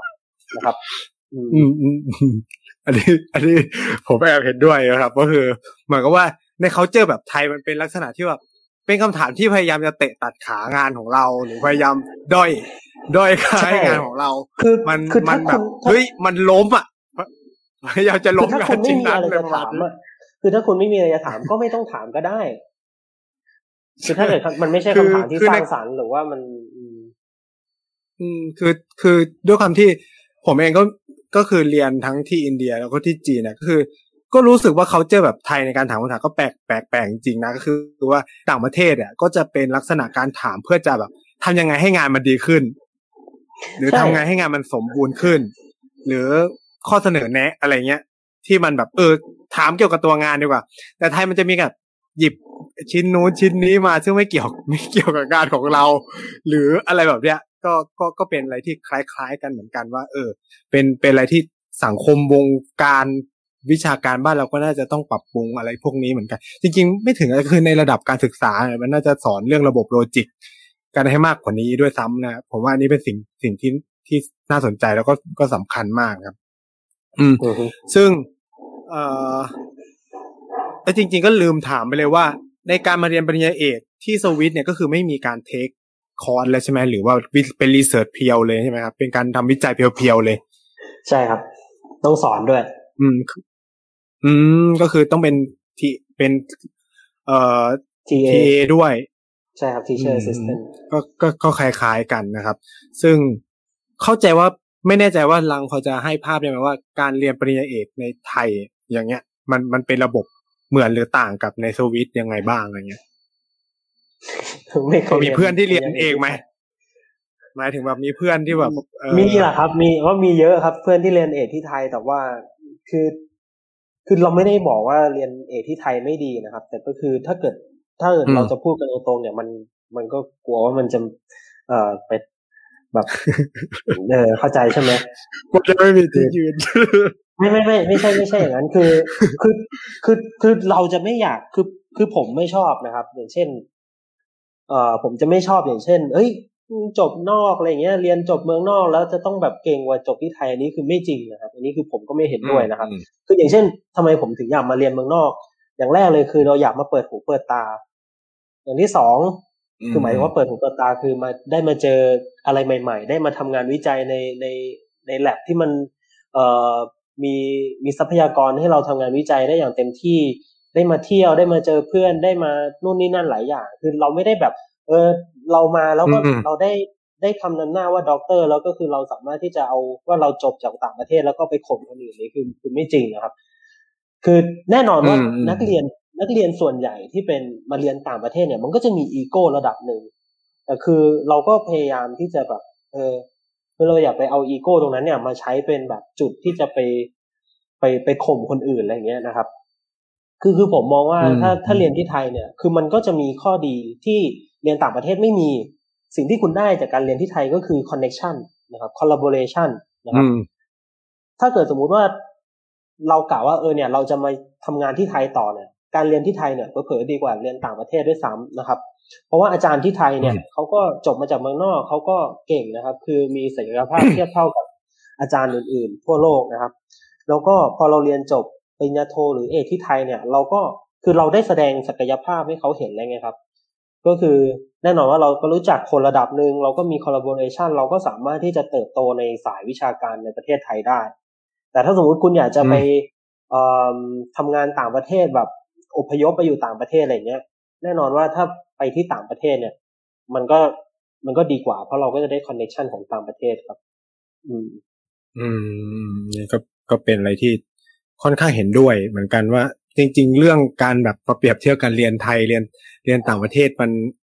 เขาเรียกว่ามันแล้วแต่เขาเรียกว่าแต่ละคนมันมีเขาเรียกว่าโอกาสอุปสรรคอะไรเงี้ยมันมันไม่เหมือนกันมากกว่าที่ คือสุดท้ายแล้วในในทางวิชาการเนาะเราวัดกันด้วยผลงาน เราไม่ได้มาวัดกันที่ วุฒิการศึกษาขนาดนั้นแล้วกันนะครับ เพราะว่าเอาเราเอาใช่ผครับลงานเป็นตัวตั้งดีกว่า เออ มีเยอะแยะครับ ที่แบบว่าก็งานวิจัยจากแบบจากแบบว่าตีพิมพ์ในแบบโดยเอ่อนักศึกษาหรือว่าแลบที่อยู่ในมหาวิทยาลัยดัง ๆ แล้วก็โดนรีแทร็กหรือว่าโดนโดนถอดบทความไปเนี่ยมีเยอะครับ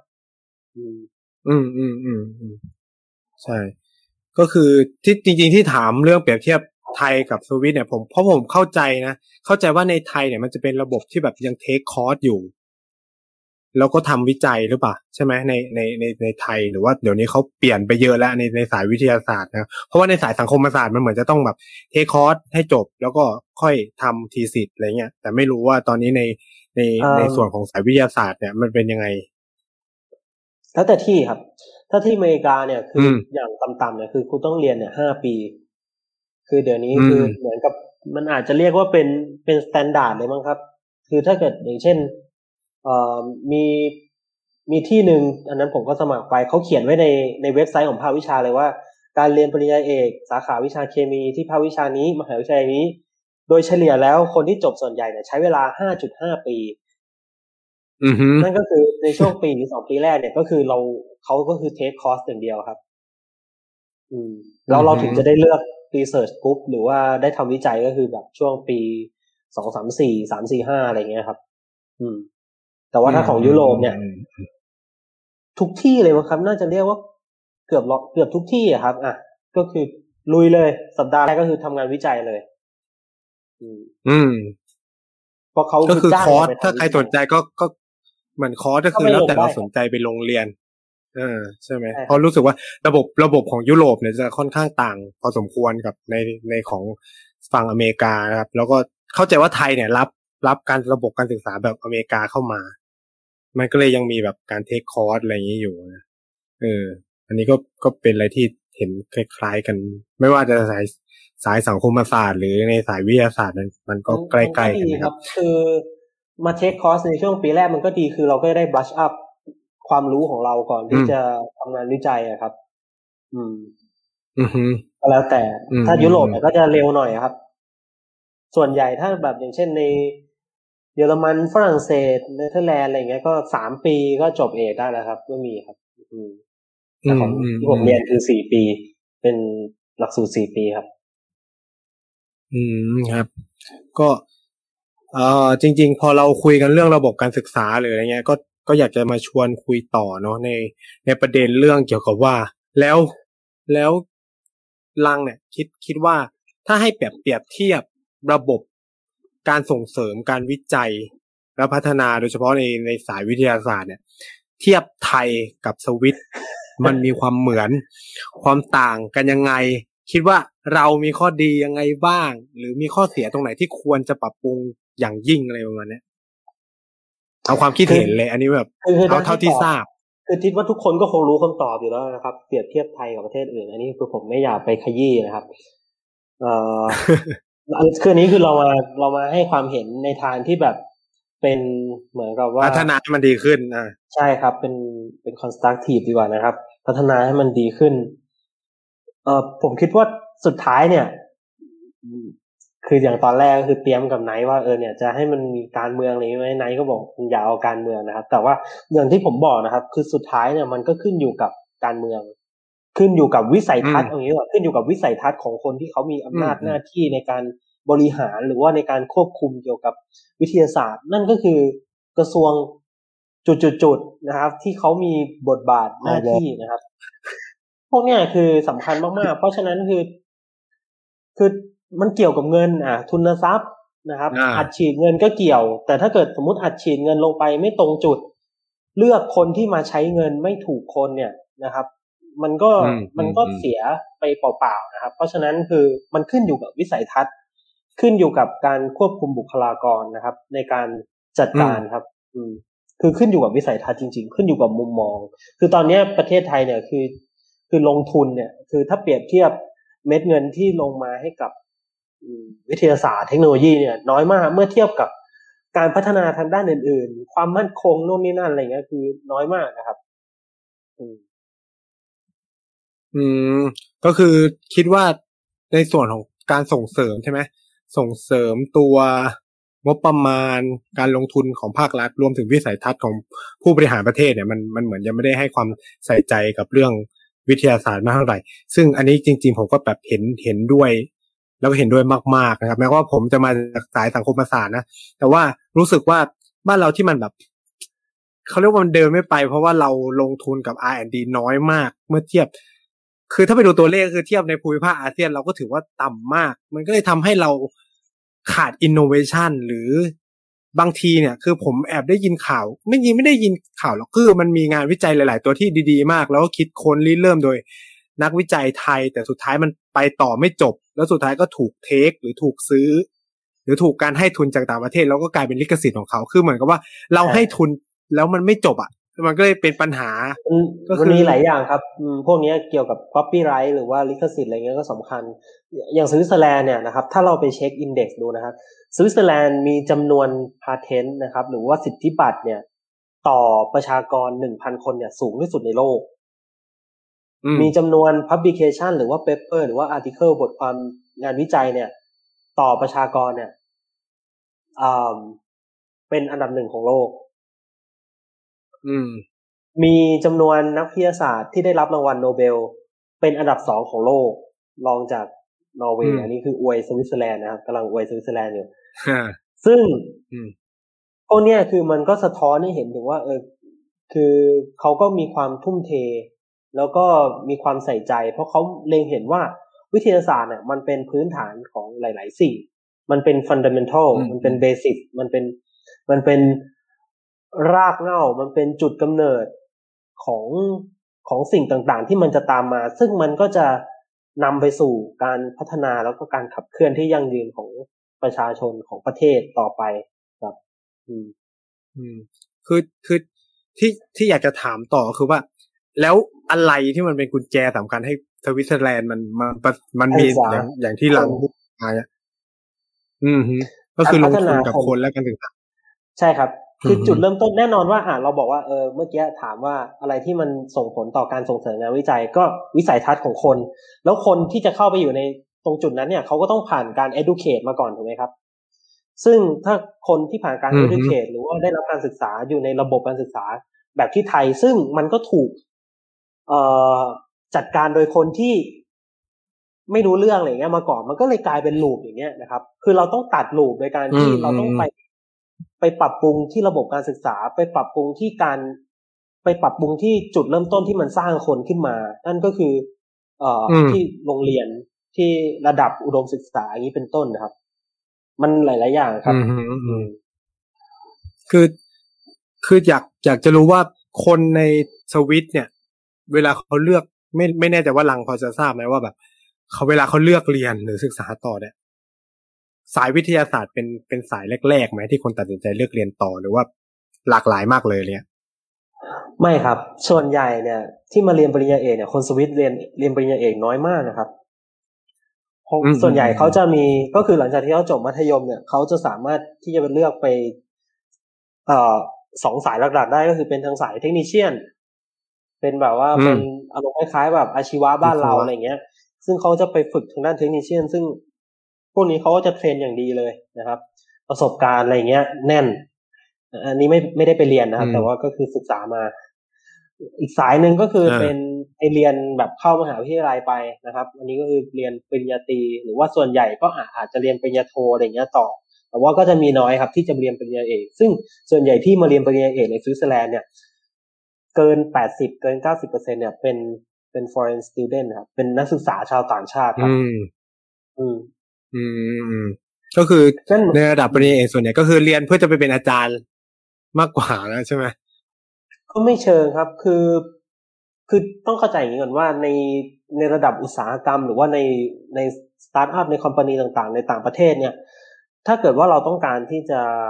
สมัครเข้าไปบริษัทพวกนี้นะครับ ที่มีชื่อเสียงเนี่ย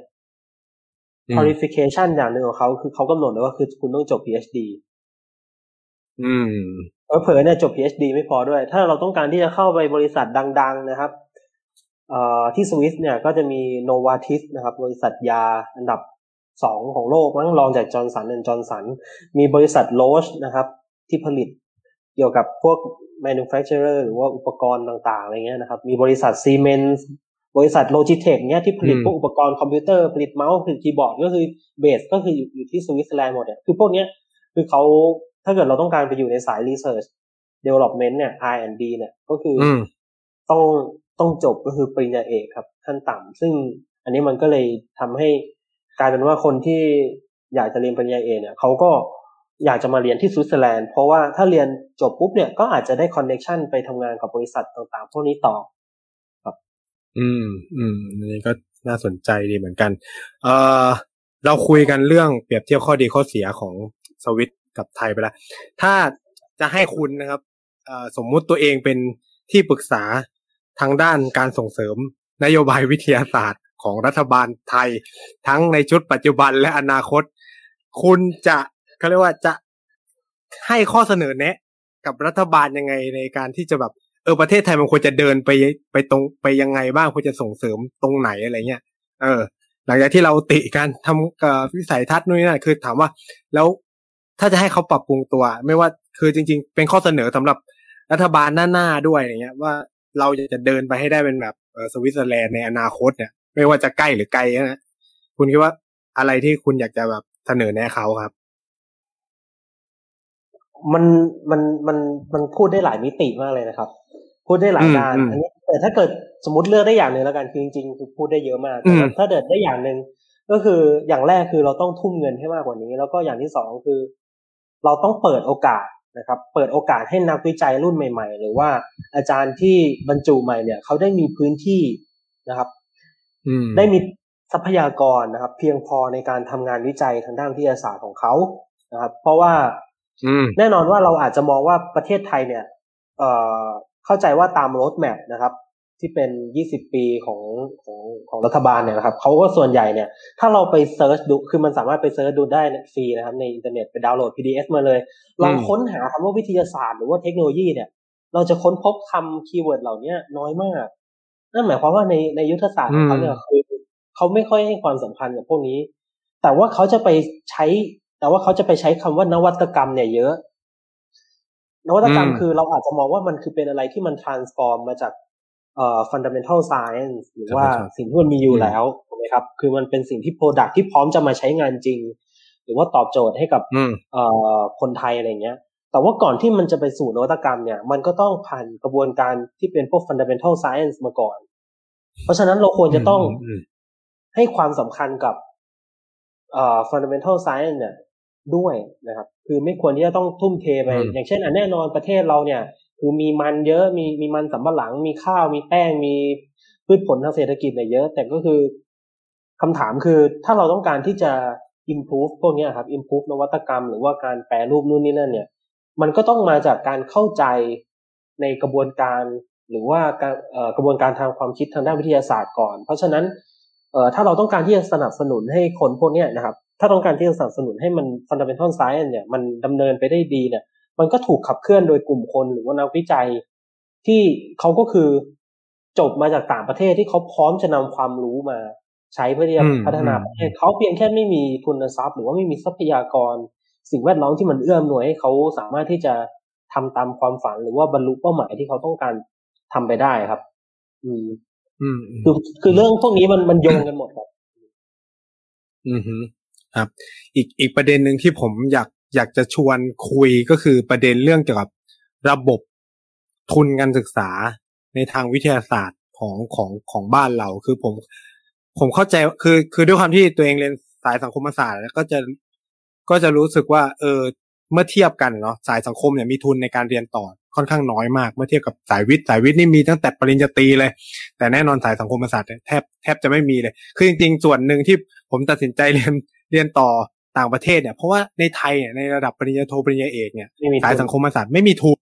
เออ แต่ในสายวิทย์เนี่ยมันมีใช่ไหมมันก็มันก็ทำให้เออโอเค สามารถเรียนเรียนในไทยได้ แต่ว่าคือก็เลยอยากชวนก็คือว่า คือเราในอดีตเราได้เห็นข่าวเยอะมากว่าปัญหาเรื่องทุนการศึกษาในระบบเนี่ย มันมันมีปัญหาพอสมควรว่าเช่นหนึ่งมันมันทำให้คนเก่งๆ ไม่สามารถแบบเขาเรียกว่าไปเรียนต่อได้คือ แอบเออ พูดนิดนึงก็คือว่าก่อนตอนที่ผมอยู่ระดับมัธยมเนี่ยก็เคยสอบทุนของวิทย์วิทย์ทุนเรียนดีวิทยาศาสตร์เนี่ยซึ่งมันกำหนดเลยว่าเราต้องเรียนตีโทเอกในประเทศไทย ซึ่งคำถามคือว่าทำไมเราจะไม่มีโอกาสไปเรียนในต่างประเทศ ซึ่งซึ่งมันมันน่าจะแบบให้เบเนฟิตกับประเทศชาติเรามากมากกว่า ไม่ไม่เชิงว่ามากกว่าคือมันมันเปิดมันเปิดโอกาสให้เราได้อย่างที่ลางบอกคือ มันไปเรียนรู้สิ่งใหม่ๆในต่างประเทศ หรือได้ไปเห็นเครื่องมือ ดีๆเงี้ยเพื่อเราอาจจะเอออยากจะเอากลับเข้ามาใช้ในในประเทศไทยบ้างหรือว่าได้ไปโคออเปอเรชันสร้างเครือข่ายในเมืองนอกเมืองนาเนี้ยเพื่อมาพัฒนาประเทศชาติอะไรเงี้ยแล้วแล้วสำหรับลางลางคิดว่าเออมันมีปัญหาอะไรไหมในระบบทุนของบ้านเราจากในมุมมองคนนอกที่ไม่เคยได้ทุนนะ ต้อง disclaimer ไว้ก่อนนะครับว่าคือค่อนข้างคือคำถามเนี้ยมันค่อนข้างที่จะ subjective นะครับ แล้วมันก็จะ sensitive กับกับคนที่กำลังรับทุนอยู่หรือว่าคนที่ คนที่รับทุนไปแล้วอะไรอย่างเงี้ยนะครับ คือ อันนี้คือเราจะไม่มามองว่าเอ้ยทุนมันดีหรือไม่ดียังไงนะครับ แต่เราจะมาพูดถึงแฟกต์หรือว่าความเป็นจริง สิ่งที่มันเป็นข้อเท็จจริงที่เราสามารถพูดได้นะครับ ที่ทุกคนทราบกันดีก็คือ ต้องต้องต้องให้ไหนเข้าใจอย่างนี้ก่อนว่าถ้าเกิดว่าทุนรัฐบาลที่ไทยเนี่ยหลัก ๆ ก็จะมีอยู่สามสี่ทุนนะครับที่ที่ให้เยอะๆนะครับ ทุนแรกเนี่ยก็จะเป็นทุนรัฐบาลโดยตรงนะครับ ก็คือเป็นทุนของกอพนะครับ ที่จะจัดสอบโดยก็คือ กรมข้าราชการพลเรือนนะครับ ให้ทุนไปเรียนต่อปริญญาตรีตีโทเอกโทเอกหรือว่าเอกอย่างเดียวเนี่ย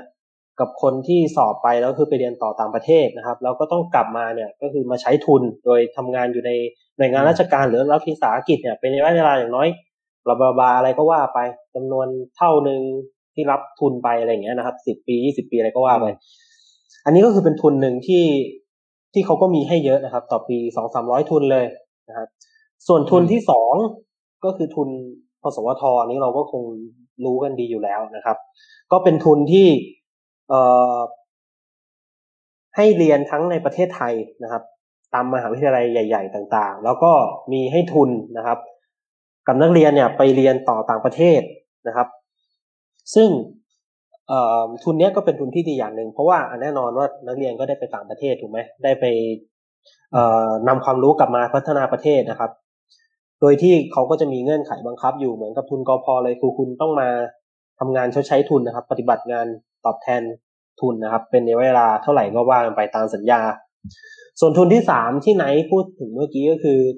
เอ่อตอนนั้นที่ไนท์สอบใช่ไหมเราก็คือได้ได้ทุนเรียนดีใช่ปะ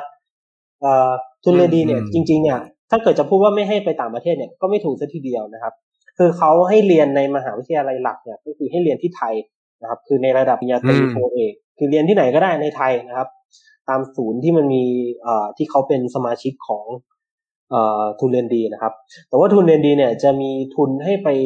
ทำงานวิจัยต่างประเทศเนี่ย ถ้าอย่างเช่นในระดับปริญญาเอกเนี่ยก็คือไปทำงานวิจัยได้หนึ่งปีนะครับ คือ อืม ก็คือให้ไปเลยนะครับ ไปที่ไหนก็ได้ในโลกนะครับ ก็คือหนึ่งปี แต่ว่าก็คือคุณจบเนี่ยก็คือจบในประเทศไทย อืม อืม ซึ่งคำถามว่าอะไรนะ ลืมคิดว่ามันมีปัญหาไหม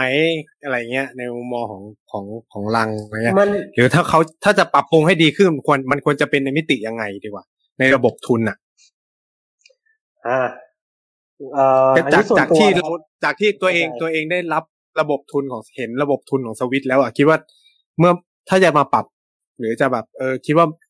ของไทยมันดีอยู่แล้วก็ได้ แล้วแต่แล้วแต่มองเลย เออ อย่าไปเทียบกับสวิตเลยดีกว่านะครับ เอ่อถ้าเกิดสมมติว่าจะปรับปรุงเนี่ย คือคือผมคิดว่าต้องเข้าใจอย่างนี้กันว่า จุดประสงค์ของทุนพวกนี้แน่นอนว่าเขาไม่ต้องการให้สมองมันไหล เขาเลยมีการตั้งเงื่อนไขว่าคุณจะต้องกลับมาทำงานชดใช้ทุนที่ต่างประเทศ มันก็จะมีบางทุนบ้างที่แบบ เออ คุณไม่ต้องทำงานก็ได้นะ คือเป็นทุนให้เปล่า แต่ว่ามันก็คือน้อยถูกไหมครับ ซึ่งส่วนใหญ่เนี่ยเก้าสิบเปอร์เซ็นของทุนที่ไทยเนี่ยที่ให้ไปเรียนต่างประเทศเนี่ยคือคุณต้องกลับมาทำงานที่ไทย ก็เข้าใจเงื่อนไขของเขา แต่สิ่งที่เกิดขึ้นก็คือว่า มันก็จะมีประเด็นหลาย ๆ อย่าง ซึ่งคิดว่าคนน่าจะไปตามอ่านกันได้ในเพจนะครับ นักเรียนทุนไทยอะไรอย่างเงี้ยใน Facebook แต่สิ่งที่ผมอยากจะ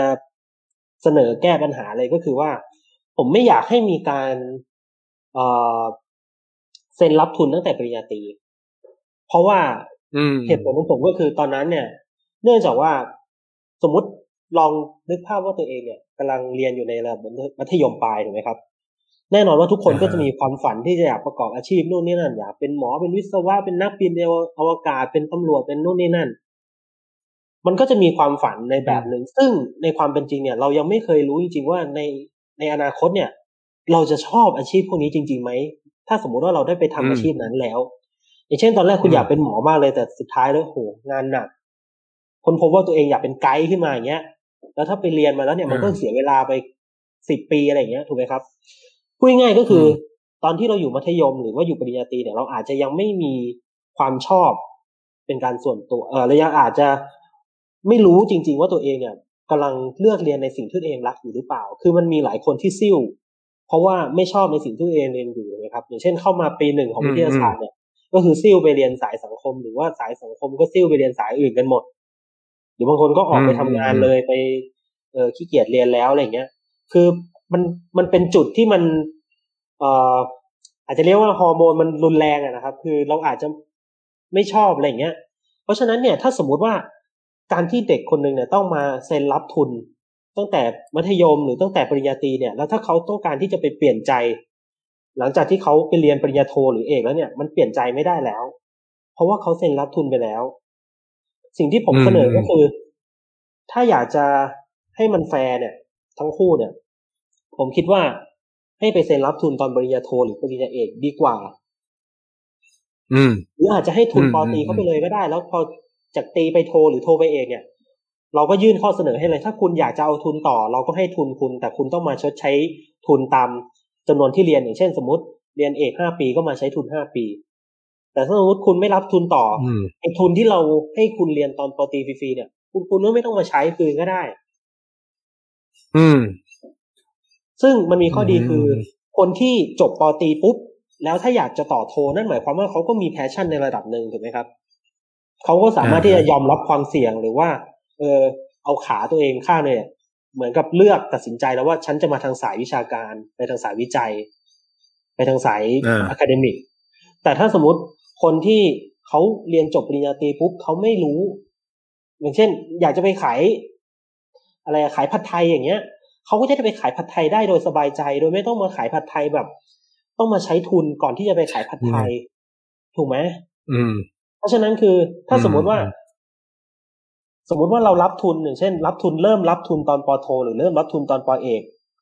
แล้วมาออกทุนกลางคันอย่างเงี้ย รัฐบาลปรับไปเลย เพราะว่ามันก็ไม่แฟร์กับรัฐบาลหรือก็ไม่แฟร์กับคนให้ทุนอย่างเช่น คุณเอาเงินเราไปผลาญเล่น มันเสียเวลาคนอื่น แทนที่คนอื่นเขาจะได้รับทุน เพราะว่าถือว่าอืมเราให้คนโอกาสตัดสินใจตั้งแต่ปริญญาโท แล้วเพราะว่าคุณจบปอตรีมาแล้วเนี่ยคุณรู้ คุณควรจะต้องรู้ได้แล้วว่าคุณอยากจะมาทางสายนี้ไหมผมคิดว่าเลยมันต้องแบบเป็นการ compromise หรือว่าประนีประนอมกันระหว่างทั้งสองฝั่ง อืมอืมอืมอืมอืมประมาณนี้ครับ อันนี้คือโอเคเป็นครับ solution หนึ่งที่ที่ผมคิดว่าควรจะต้องควรจะต้องปรับ เพราะว่า คือนั่นแหละ มันผมคิดว่าเกินครึ่งอะผม ผมมีความเชื่อว่าเกินครึ่ง ส่วนใหญ่ที่เรียนจบปอตรีทางสายวิทย์ไปแล้วเนี่ย หมดไฟหมด passion แล้วก็คือทำอะไรไม่ได้ต้องอืมเหมือนกับถูกบังคับให้เรียนต่อ เพราะว่า เออเขาเรียกว่าอะไรอะติดทุนกลับตัว กลับตัวก็ไม่ได้ ให้เดินต่อไปก็ไปไม่ถึงใช่ไหมจะลาออกเออก็ต้องเสียเงินเป็นล้านล้านสิบล้านยี่สิบล้านสามสิบล้าน ก็ต้องทนเรียนไปทั้งอย่างนั้นน่ะ แล้วมันก็จะไม่มีความสุขในการเรียน แล้วพอทนเรียนอืมแล้วไปเสร็จปุ๊บแล้วมันก็จะต้องกลับมาทำงานอีก อืม อืม ก็คือมันลบทั้งสองฝ่ายเนาะเพราะว่ารัฐบาลก็จะไม่ได้โปรดักที่ดีใช่อย่างที่ตัวเองคาดหวัง ในขณะที่คนที่ ได้ทุนไปก็อยู่ในสภาพที่แบบเรียนเรียนไปให้จบ ใช้ใช้ทุนไปให้จบอะไรประมาณนี้เนาะอืมอือฮึเอ่ออีกประเด็นคำถามหนึ่งที่ที่ก็เป็นคำถามต่อเนื่องแหละลังก็แอบพูดแยบๆมาเรื่องหนึ่งก็คือประเด็นที่ว่าในสภาวะการแบบที่ลังไปเรียนอย่างเงี้ย ก็คือหนึ่งก็คือแบบไปก็คือไม่มีข้อผูกมัดอะไรใช่ไหมหรือแม้กระทั่งคนที่ได้ทุนไปเราก็ไทยก็ประสบปัญหาเมื่อ ไม่กี่ปีที่ผ่านมาเราก็เพิ่งเอ่อเจอสภาพที่แบบนักเรียนทุนไม่กลับมาหรืออะไรอย่างเงี้ยคือถามว่ารัฐบาลไทยเนี่ยคือจะทำยังไงกับสภาวะสมองไหล คือเหมือนที่ลังพูดไปนั่นแหละว่า คนไทยเนี่ยมันเก่งนะ เออ ในคือ เราอาจจะบอกว่า เออ ระบบการศึกษาเราแย่นะแต่มันมีคนที่มันเก่งจริงเยอะมากจริงแต่มันเกิดสภาพที่ว่าคนเหล่านี้ไม่กลับมา ประเทศไทย คือโอเคแหละ มัน มันเป็นส่วนหนึ่งก็เป็นเพราะโดยตัวประเทศเราเหมือนที่ลังพูดแบบว่า โอเคมีดมันดีอะตัวมีดมันดี แต่ว่าอีน้ำอีหินแล้วมีดที่มันอยู่ในประเทศมันไม่มีศักยภาพ ก็เลยอยากถามว่า เออแล้วจะทำยังไงให้ประเทศเรามันสามารถป้องกันสภาวะสมองไหลได้ เพื่อให้คนแบบเอออย่างลังเนี้ยโอ้เรียนจบปุ๊บฉันอยากกลับมาว่ะอยากกลับมาพัฒนาประเทศนะครับ เออ จะทำยังไงอะเอิ่มแล้วก็อยากถาม เออ เออ อ่าอ่าได้ได้ประมาณนี้ประมาณนี้ประมาณนี้อะก่อน อ่าเดี๋ยวเอาคำถามแรกก่อนเอาคำถามนี้ก่อน ต้องถามก่อนว่าเป้าหมายของชีวิตมนุษย์เนี่ยคืออะไร เงินครับ อืม เราปฏิเสธไม่ได้ว่าเงินเนี่ยมันนำมาซึ่งทุกอย่างนำมาซึ่งความสุขคุณ คุณแก่ไปเนี่ย คือทุกวันนี้โลกมันใหม่ๆเนี่ยมันอันนี้ขอขอเกริ่นก่อนนะครับ อันนี้เป็น introduction ที่จะนำไปสู่คำตอบจริงๆนะครับคือต้องตอบก่อนว่าอืมพอเราแก่ตัวไปเนี่ย โลกต่างๆเนี่ยมันก็จะรุมเร้าถูกไหม มันมีโควิด 2019 เดี๋ยวมันก็จะมีโควิด 2020 หรือโควิด 2030 โรคแปลกๆ ประหลาดอะไรเนี่ย มาต่างๆ เยอะแยะมากมาย ซึ่งพออมเนี่ย พอเราเจออย่างนี้ปุ๊บเนี่ย เราจะเตรียมพร้อมรับมือกับมันยังไง ซึ่งแน่นอนว่าคนส่วนใหญ่เนี่ยเขาก็ต้องคิดว่าการดูแลรักษาสุขภาพเนี่ยตัวเองเป็นเรื่องสำคัญ ซึ่งการที่จะดูแลรักษาสุขภาพเนี่ย มันก็ต้องมีปัจจัยถูกไหมครับ มันก็ต้องใช้เงินอืม ซึ่งมันก็จะนำไปอืมสู่ว่าอ่าเนี่ยอย่างเช่น อย่างที่ผมบอกไปก็คือ เราทำงานเนี่ยนะครับ ทุกวันเนี้ยแท้จริงแล้วเนี่ยเราทำด้วยแพชชั่น หรือว่าเราทำด้วยเงิน เราทำเพื่อเงินไหมอืม ซึ่งเอ่อผมคิดว่าเงินเนี่ย มันก็อาจจะบอกว่าค่าตอบแทนเนี่ยมันก็อาจจะเรียกว่าเป็นปัจจัยอย่างหนึ่งนะครับ ที่มันก็ทำให้เราเนี่ย เอ่อยังไงขับเคลื่อนในการทำงานต่อไปได้ ขับเคลื่อนในการใช้ชีวิตถูกไหมครับอืมอืมอืม ถ้าเกิดว่าเราไม่อยากให้คนสมองไหลเนี่ย ผมคิดว่าอย่างแรกเลยคือค่าตอบแทนนะครับ ที่เราจะให้กับอืมบุคลากรพวกเนี้ยนะครับ มันควรจะต้องอยู่ในระดับที่มันสามารถที่จะโน้มน้าวให้เขากลับมา เลือกกลับมาทำงานที่ไทยได้ เพราะว่าอย่างเช่น แน่นอนว่าเราไปเรียนต่อต่างประเทศเนี่ย เราก็ได้มาเจออะไรที่มันที่มันโอเคสำหรับคุณภาพชีวิตของเราอะไรเงี้ยนะครับ อืมเอ่อได้มาเจออย่างเช่นเอ่อ ตำแหน่งงานในบริษัทใหญ่ ๆ นะครับ ที่เขาก็คือมีค่าตอบแทนให้เยอะนะครับ พอเราไปมองย้อนเปรียบเทียบไปกับสิ่งที่เราจะได้รับ กับตัวเราเองเมื่อเรากลับไปที่ประเทศไทยเนี่ย พอเราเปรียบเทียบกันแล้วเนี่ย มันมันแตกต่างกันโดยสิ้นเชิง ซึ่งอันเนี้ยมันเลยทำให้เกิดคำถามว่าเฮ้ยทำไมต้องกลับไปประเทศไทย แต่ถ้าเกิดสมมติถ้าเกิดสมมตินะครับ มีคนถาม มีคนย้อนถามกลับมาว่า เอ้าก็กลับมาพัฒนาประเทศไง ผมก็จะบอกว่าคนพวกเนี้ยถ้าเกิดเรามองอีกมุมหนึ่งก็คือเขาไม่ได้เรียนวิทยาศาสตร์ไปเพื่อที่จะพัฒนาประเทศ แต่เขาจะมองในภาพรวมที่พัฒนาโลกเข้าใจไหมอ่า เราบอกว่าเอ้ยเนี่ยเก็ตเก็ตฉันไม่ได้เรียนเพื่อที่จะพัฒนาประเทศไทยอย่างเดียว ฉันต้องการที่จะพัฒนามนุษยชาติ พัฒนาโลกพัฒนาโลกอืมเออซึ่งประเทศไทยมันก็คืออมเป็นส่วนหนึ่งของโลกไงคุณก็ได้รับเอฟเฟกต์ไปด้วยเก็ตปะ อืมอืมอืมอืคือมคนก็จะบอกว่าเอ้ยเนี่ยก็ไม่จำเป็นคุณต้องเอากลับมาประเทศไทย คุณเอาภาษีของเราไปเนี่ย ไปไปใช้เนี่ย เออทำไมไม่กลับพัฒนาประเทศ อ๋อ คือเรากำลังเรียนเพื่อที่จะเอาความรู้ไปพัฒนา ในภาพรวมในระดับ global ในระดับ worldwide หรือในระดับโลกอยู่ แต่มันอาจจะไม่ได้ผ่านประเทศไทยโดยตรง อันนี้คือคืออาจจะตอบแบบคำถามแบบตอบแบบหยาบๆเลยไปมากเลยนะครับ คืออาจจะไม่สุภาพก็คือ ผมคิดว่าเงินเนี่ยเป็นตัวแปรสำคัญหลัก เงินเป็นปัจจัยโดยเฉพาะรุ่นใหม่ๆ ต่างๆ พวกนี้อย่างเช่นเปรียบเทียบง่ายๆเลย ทุกวันเนี้ยเวลาเราเลื่อน news feed ไปเนี่ยใน Facebook เนี่ยเราก็จะเห็นคนเนี่ย capture รูปหน้าจอที่แบบกำลัง trade หุ้นอยู่ใช่ไหมคริปโตเคอเรนซีเนี่ย มันลงเยอะแยะมากมายเฮ้ยวันหนึ่งเขาได้กำไรเป็นเป็นหมื่นเป็นแสนเป็นล้าน แต่พอมาเปรียบเทียบกับเงินเดือนที่เราเรียนจบไปเราจะได้อย่างเช่นเดือนละสามหมื่นบาทเนี่ยเฮ้ยทำไมเราต้องมาเสียเวลากับพวกนี้อยู่วะอืม ทำไมเราไม่ไปไปทำอย่างอื่นที่มันได้เงินเยอะกว่าทำไมเราต้องกลับไปแบบอืมเสียเวลาไป ไปทำงานอะไรที่มันแบบว่า คือสุดท้ายแล้วอะครับ ถึงแม้ว่าไม่ว่าคุณจะมีแพชชั่นในการที่แบบจะพัฒนาประเทศมากน้อยแค่ไหนเนี่ย แต่ถ้าเกิดสมมุติว่ามันทำให้ความแตกต่างระหว่างค่าตอบแทนเนี่ย มันทำให้เกิด หรือว่ามันสร้างมันกระตุ้นคนให้สร้างคำถามขึ้นมาในใจตัวเองได้เนี่ยคำถามที่เขาสร้างขึ้นมาเนี่ย มันก็อาจจะทำให้เขา ลังเลระหว่างแพชชั่นของเขากับกับความต้องการจริง ๆ ก็ได้ นั่นก็คือเงินอืมเห็นปะคือแล้วมันเลยอืมเป็นอะไรที่เราเราปฏิเสธไม่ได้ครับว่าเงินเป็นตัวแปรสำคัญหลักในการในการใช้ชีวิต ถ้าคุณอยากจะมีความสุขอืมคือแน่นอนนะถ้าคุณปีกไม่เว้จริงๆ คุณต้องไปบวชครับ คือมันไม่ใช่แบบว่าอืมเอ่อปีกไม่เว้คือมีความสุขได้โดยไม่ใช้เงินซึ่งอันนั้นคือมต้องไปบวชหรือไม่ก็คือเข้าป่าไปเลย อันนั้นก็คือ นั่นแหละ คือมันมันเชื่อมโยงหลายอย่าง คือผมเลยมองว่าอืมเงินเนี่ยเป็นปัจจัยหลักเลยแหละ อืม อะไรที่อีจะกดึงอะคนกลับ อาหารเหรอผมคุณคิดภาพว่าชีวิตต่างประเทศมันก็มีร้านอาหารไทยเยอะ แล้วก็อันปัจจัยหลายอย่างหนึ่งก็คือที่ที่อาจจะทำให้คนที่ไม่ได้บอกว่าป้องกันการกระแสไหลนะ แต่ผมคิดว่าคนเนี่ยอยากกลับไทยอยู่ก็คือ อาจจะเป็นด้วยว่าพื้นเพที่บ้านด้วยวัฒนธรรมไทยเนี่ยเป็นวัฒนธรรมที่เรามีความสนิทชิดเชื้อกับครอบครัวถูกไหมครับ พ่อแม่ปู่ย่าตายายเลี้ยงดูเรามา เราอยู่ด้วยกันในบ้านอืมหลังเดียว ซึ่งมันจะแตกต่างจากการเลี้ยงดู หรือว่าวัฒนธรรมของต่างประเทศตรงที่ พอเด็กเขาเริ่มแบบอายุยี่สิบปุ๊บเนี่ยคือเขาแยกกับพ่อแม่แล้วเขาแยกไปอยู่ข้างนอกไปไปเช่าอพาร์ตเมนต์ไปเช่าบ้านอะไรอย่างเงี้ยอืมอยู่แล้ว มันเลยทำให้แบบเออเขาก็เลยคือคนไทยเนี่ยยังแบบว่า คือรวมถึงตัวผมเองด้วยเนี่ยก็คือยังคิดถึง เอ่อที่บ้านอยู่คิดถึงครอบครัวอะไรอย่างเงี้ยนะครับ พ่อแม่พี่น้องเพื่อนฝูงเนี่ยคือ อันเนี้ยมันก็เป็นเป็นปัจจัยอย่างหนึ่งด้วย ที่ทำให้คนเนี่ยยังยังกลับไทยอยู่กลับประเทศไทยกลับประเทศไทย แต่หลักๆก็คือเงินเงินสั้นแต่แต่จริงๆก็คือถ้าถ้าเรามีเงิน มันก็บินกลับมาไทยได้ๆก็บินได้ใช่อันนั้นก็บินก็ได้ก็คือ ใช่ไหมก็คือ ถ้าเรามองภาพว่าหับ R&D สมมติมันไม่ได้อยู่ที่ไทยเนี่ยคือสมมติว่าผมหรือคุณรังสิมันไปเป็นนักวิทยาศาสตร์อยู่สิงคโปร์บินชั่วโมงเดียวสองชั่วโมงก็ถึงไทยแล้วเหตุผลอะไรที่จะต้องให้เรากลับมาใช่ไหมคือตอนนี้มันเหมือนทุกอย่างคือมันเป็นแบบความชาตินิยมหรืออะไรเงี้ย คือ แต่เมื่อดูคุณภาพชีวิตหรือเขาเรียกว่าดูปัจจัยต่างๆ ที่สนับสนุนคนให้กลับมา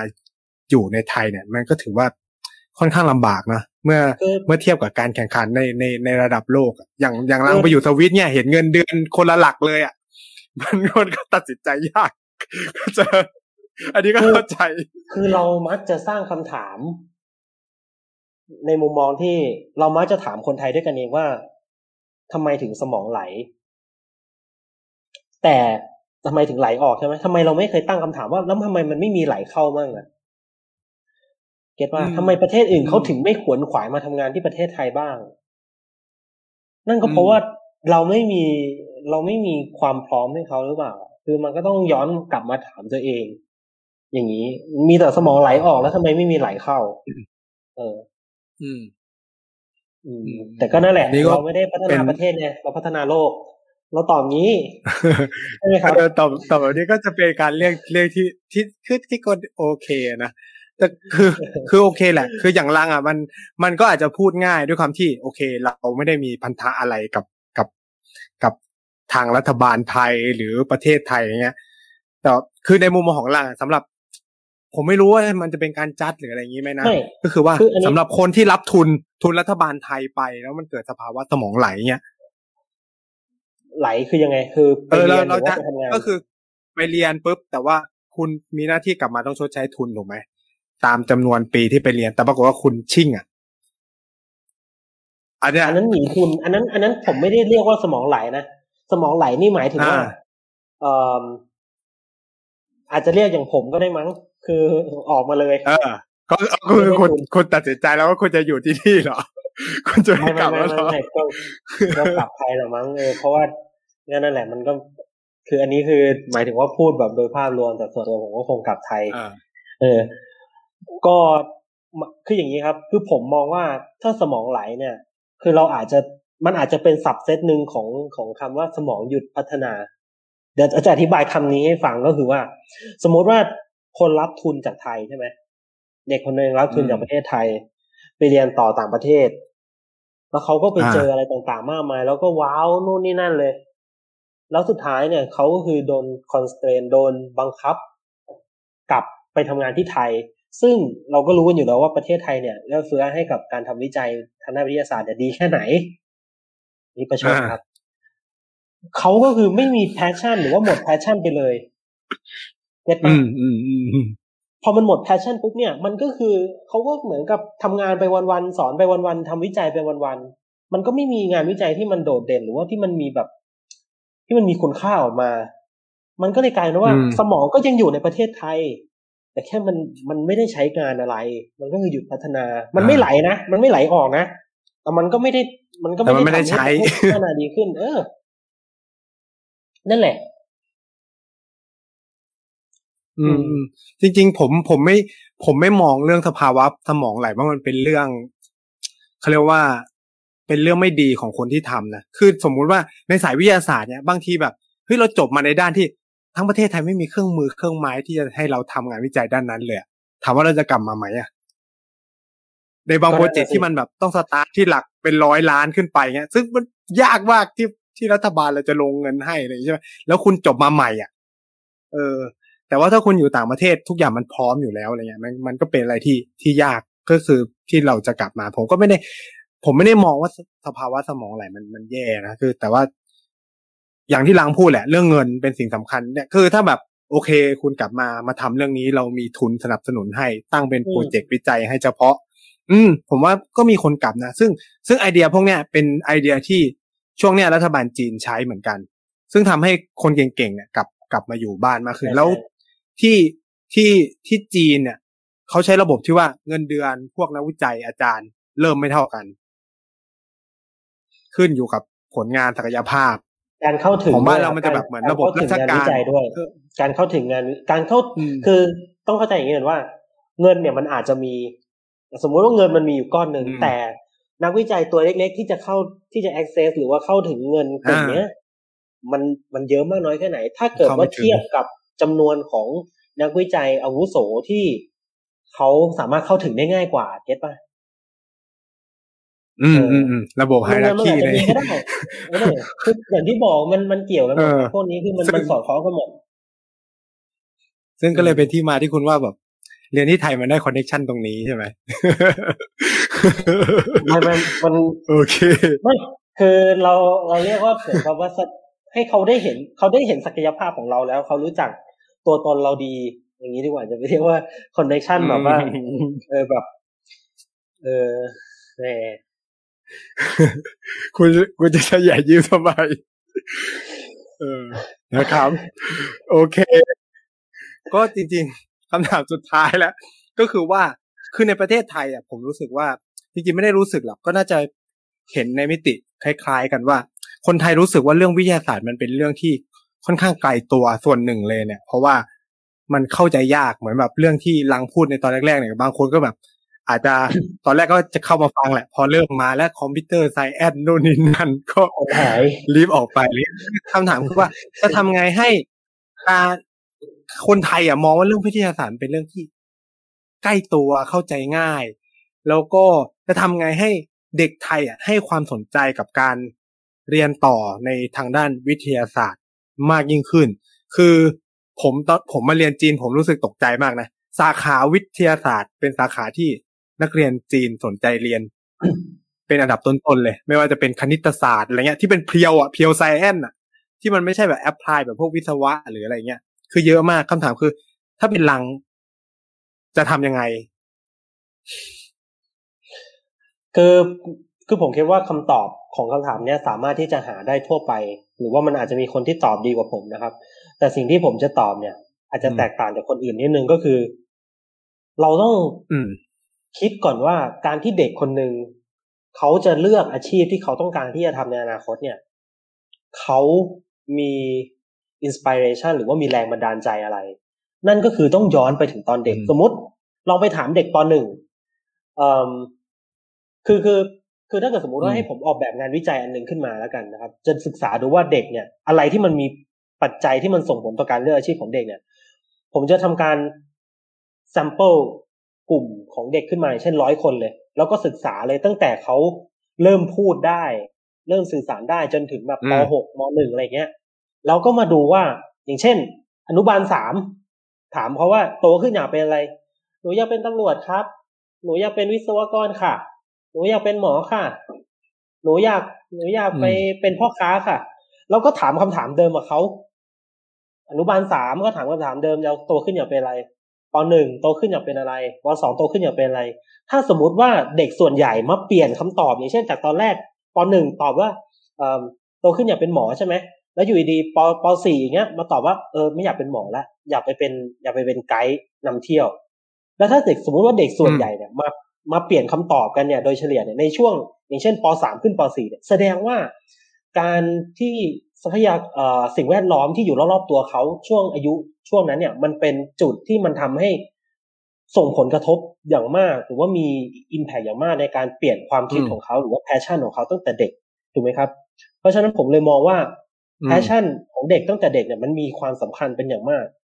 การเลี้ยงดูก็มีส่วนอืมส่วนส่วนช่วยอย่างเช่น สมมุติว่าที่บ้านเนี่ยทำอาชีพเป็นหมอเอ่อ ลูกอืมโตขึ้นมาก็อาจจะอยากเป็นหมออะไรเงี้ยส่วนใหญ่นะครับนี่ยกตัวอย่าง เออหรือว่าถ้าไม่อยากเป็นหมอก็อาจจะเป็นอาชีพที่มันอยู่ใกล้ๆกัน อย่างเช่น ใกล้เคียงกันอย่างเช่น เป็นแบบพยาบาลอะไรอย่างเงี้ย เป็นต้น เออคือเลยผมเลยคิดอืมว่ามันมันก็ขึ้น มันก็ย้อนกลับไปที่ เอ่อระบบการศึกษาตั้งแต่ระดับเอ่ออนุบาลประถมอะไรเงี้ยอีกครับว่ามันมีส่งผลอย่างมากต่อ passion ในการที่จะส่งผลอย่างมากต่อ passion ของเด็ก ซึ่ง passion ตรงเนี้ยมันก็มี เอ่อเป็น factor อย่างหนึ่งที่มันสำคัญในการเลือกเลือกอาชีพในอนาคตของของเด็กต่อไป อืม อืมพอเข้าใจไหมก็อ่า get getเข้าใจเข้าใจได้ว่า เออ เราเรื่อง passion ของเด็กมันก็มีความสำคัญเนาะคือในบ้านเรามันอาจจะแบบโฟกัสไปที่แบบตำรวจทหารซะเยอะในช่วงผมผมคิดว่าทุกวันนี้มันเด็กมันเป็นไปไม่ได้แล้วเอาแต่ไอ้ที่แบบว่าโตขึ้นอยากเป็นอะไรอืมเออโตขึ้นอยากเป็นทหารสรุปคือผมคิดว่าคำถามเนี้ย หรือว่าคำตอบอย่างเงี้ย มันมันอาจจะใช้ได้ในในยุคเราในยุค 90 แต่ว่าในยุคที่เป็นแบบเด็กที่เกิดหลังปี 2000 เนี่ยนะครับ คือผมคิดว่าทุกวันเนี้ยเขาสามารถอืมที่จะเข้าถึงเทคโนโลยีต่างๆ มากมายเพราะฉะนั้นเนี่ยการที่เขาได้รับข้อมูลข่าวสารทางด้านเดียวเนี่ยจากครอบครัวเนี่ยผมคิดว่ามันไม่มันไม่มีน้ำหนักพอที่จะไปอืมโน้มน้าวให้เขามี passion ในการที่จะไปยึดติดกับอาชีพที่มันที่มันเป็นอาชีพเอ่ออาชีพที่เราอาจจะฮิตฮิตหรือว่า popular ในช่วงสิบยี่สิบปีที่แล้ว เพราะว่าช่วงนี้มัน ทุกอย่างเนี่ยมันเริ่มมาบูรณาการเข้ากันหมด มันมีอาชีพต่างๆมากมายยูทูบเบอร์นู่นนี่นั่นที่มันแบบ อืม ที่เขามีตัวเลือกเยอะมากกว่านี้ แล้วมันก็ อืมเขามีตัวเลือก แล้วเขาก็คือ ผมคิดว่าเด็กสมัยนี้คือเขาฉลาดครับ อืมครับ ก็ต่อไปก็จะเป็นคำถามสุดท้ายแล้วนะครับ แล้วก็ผมก็จะเปิดโอกาสให้คุณได้ขายของนะครับ ก็คือว่าผมสนใจว่าทำไมอยู่ดีๆคุณถึงลุกขึ้นมาทำเพจที่ชื่อว่า วิตามิน แล้วก็อะไรคือไอเดียหลักของของการทำเพจนี้อะไรเงี้ย เออเต็มที่เลยครับ ขายให้เต็มที่ครับอย่างแรกเลยก็คือไอเดียเนี้ยผมว่าง ในช่วงแรกนะครับ ช่วงก่อนที่จะมาเรียนสวิตเซอร์แลนด์เนี่ยช่วงนั้นก็ว่างด้วยนะครับ พอมันว่างเนี่ยเราก็อยากจะทำ project อะไรสักอย่างหนึ่งที่ มันก็คือสนุกอพอสนุกปุ๊บมันก็ต้องไม่ได้เป็น project ที่มันต้องทำคนเดียวถูกไหมมันก็ต้องดีลกับหลาย ๆ คน มันก็สุดท้ายมันก็ end up ที่การทำเพจการทำรายการอะไรสักอย่างหนึ่งที่สัมภาษณ์คนเป็นแบบเป็น episode เป็นตอนตอนไปนะครับ แล้วก็หัวข้อเนี่ยมันควรจะต้องเป็นหัวข้อที่เราสามารถคุยได้ เพราะว่าถ้าสมมุติแบบเออเราไปทำเพจ อย่างเช่น ไปทำเพจเกี่ยวกับอักษรขอมอย่างเงี้ย คือเราก็รู้จักใช่ไหมอักษรขอมทำอะไร โบราณประวัติประวัติศาสตร์เนี้ยคือเราก็ไม่มีความเข้าใจ เพราะฉะนั้นเราเชิญเราเชิญแขกรับเชิญมาเราก็ควรจะต้องมีความรู้ระดับหนึ่งด้วย ผมก็เลยกลายว่าทำเพจเกี่ยวกับสิ่งที่ผมเรียนเรียนอยู่อะไรเงี้ยครับ ก็คือเป็นเพจเกี่ยวกับวิทยาศาสตร์ที่เป็นเอ่อการเชิญนักเรียนนักวิจัยนะครับ หรือว่าอาจารย์ที่เพิ่งจบใหม่เนี่ยมาให้สัมภาษณ์นะครับ โดยเฉพาะกลุ่มคนที่เขาทำงานวิจัยทางด้านวิทยาศาสตร์สายคำนวณอย่างเงี้ยนะครับ คืออย่างของผมเนี่ยเป็นวิทยาศาสตร์สายคำนวณทางด้านเคมี แต่ว่าเพจของผมก็จะไปเชิญอย่างเช่น คนที่เขาทำสายคำนวณอย่างเช่น ทางด้านภูมิศาสตร์เอ่อควอนตัมหรือว่าแบบทางด้านแปลกๆทางด้านชีววิทยา ทางด้านคณิตศาสตร์ อย่างเงี้ย มาเป็นแขกรับเชิญ คือนอกจากแขกรับเชิญจะได้ความรู้แล้วเนี่ย ผมก็จะได้เปิดโลกของเปิดโลกของผมไปด้วยนะครับ ซึ่งอันนี้มันก็เลยเป็นจุดเริ่มต้นที่แบบเออเราก็ สัมภาษณ์มาเรื่อยๆนะครับ คือเราก็จะอิงตามกระแสไปอย่างเช่น เริ่มทำเพจเนี่ยคือช่วงกลางปีปลายปลายปีที่แล้วนะครับ กลางปีที่แล้ว ก็ช่วง EP แรกๆเนี่ยก็จะเชิญเอ่อนักวิจัยนะครับ หรือว่านักเรียนปริญญาเอกที่เขาทำงานวิจัยเกี่ยวกับโควิด ถ้า EP ที่สามมั้งถ้าจำไม่ผิดเป็น เป็นพี่พี่ต้นนะครับ ใช่เขาเรียนอยู่ที่ออสเตรเลียนะครับ เขาทำงานวิจัยคือเขาพัฒนาชุดตรวจโควิด แบบที่เป็นคล้ายๆ ชุดตรวจตั้งครรภ์อะ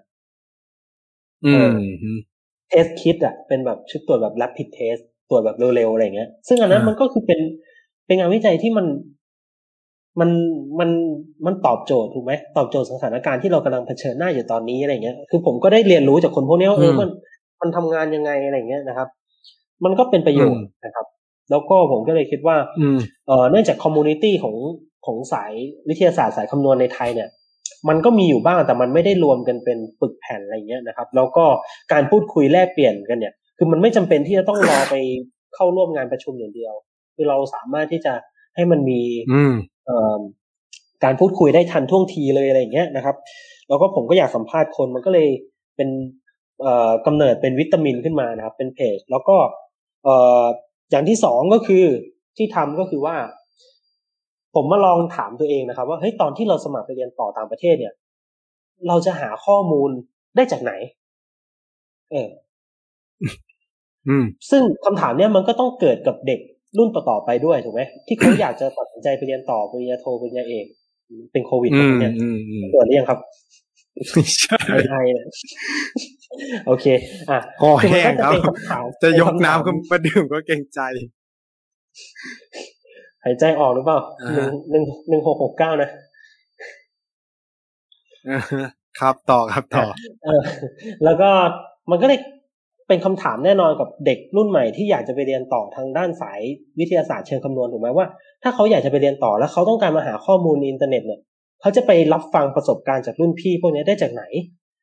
มันก็กลายว่าผมก็จะมีวิตามินขึ้นมา แล้วเด็กที่อยากจะไปเรียนต่อเขาก็ได้มาเข้ามาดูวิดีโอพวกนี้ประกอบการตัดสินใจ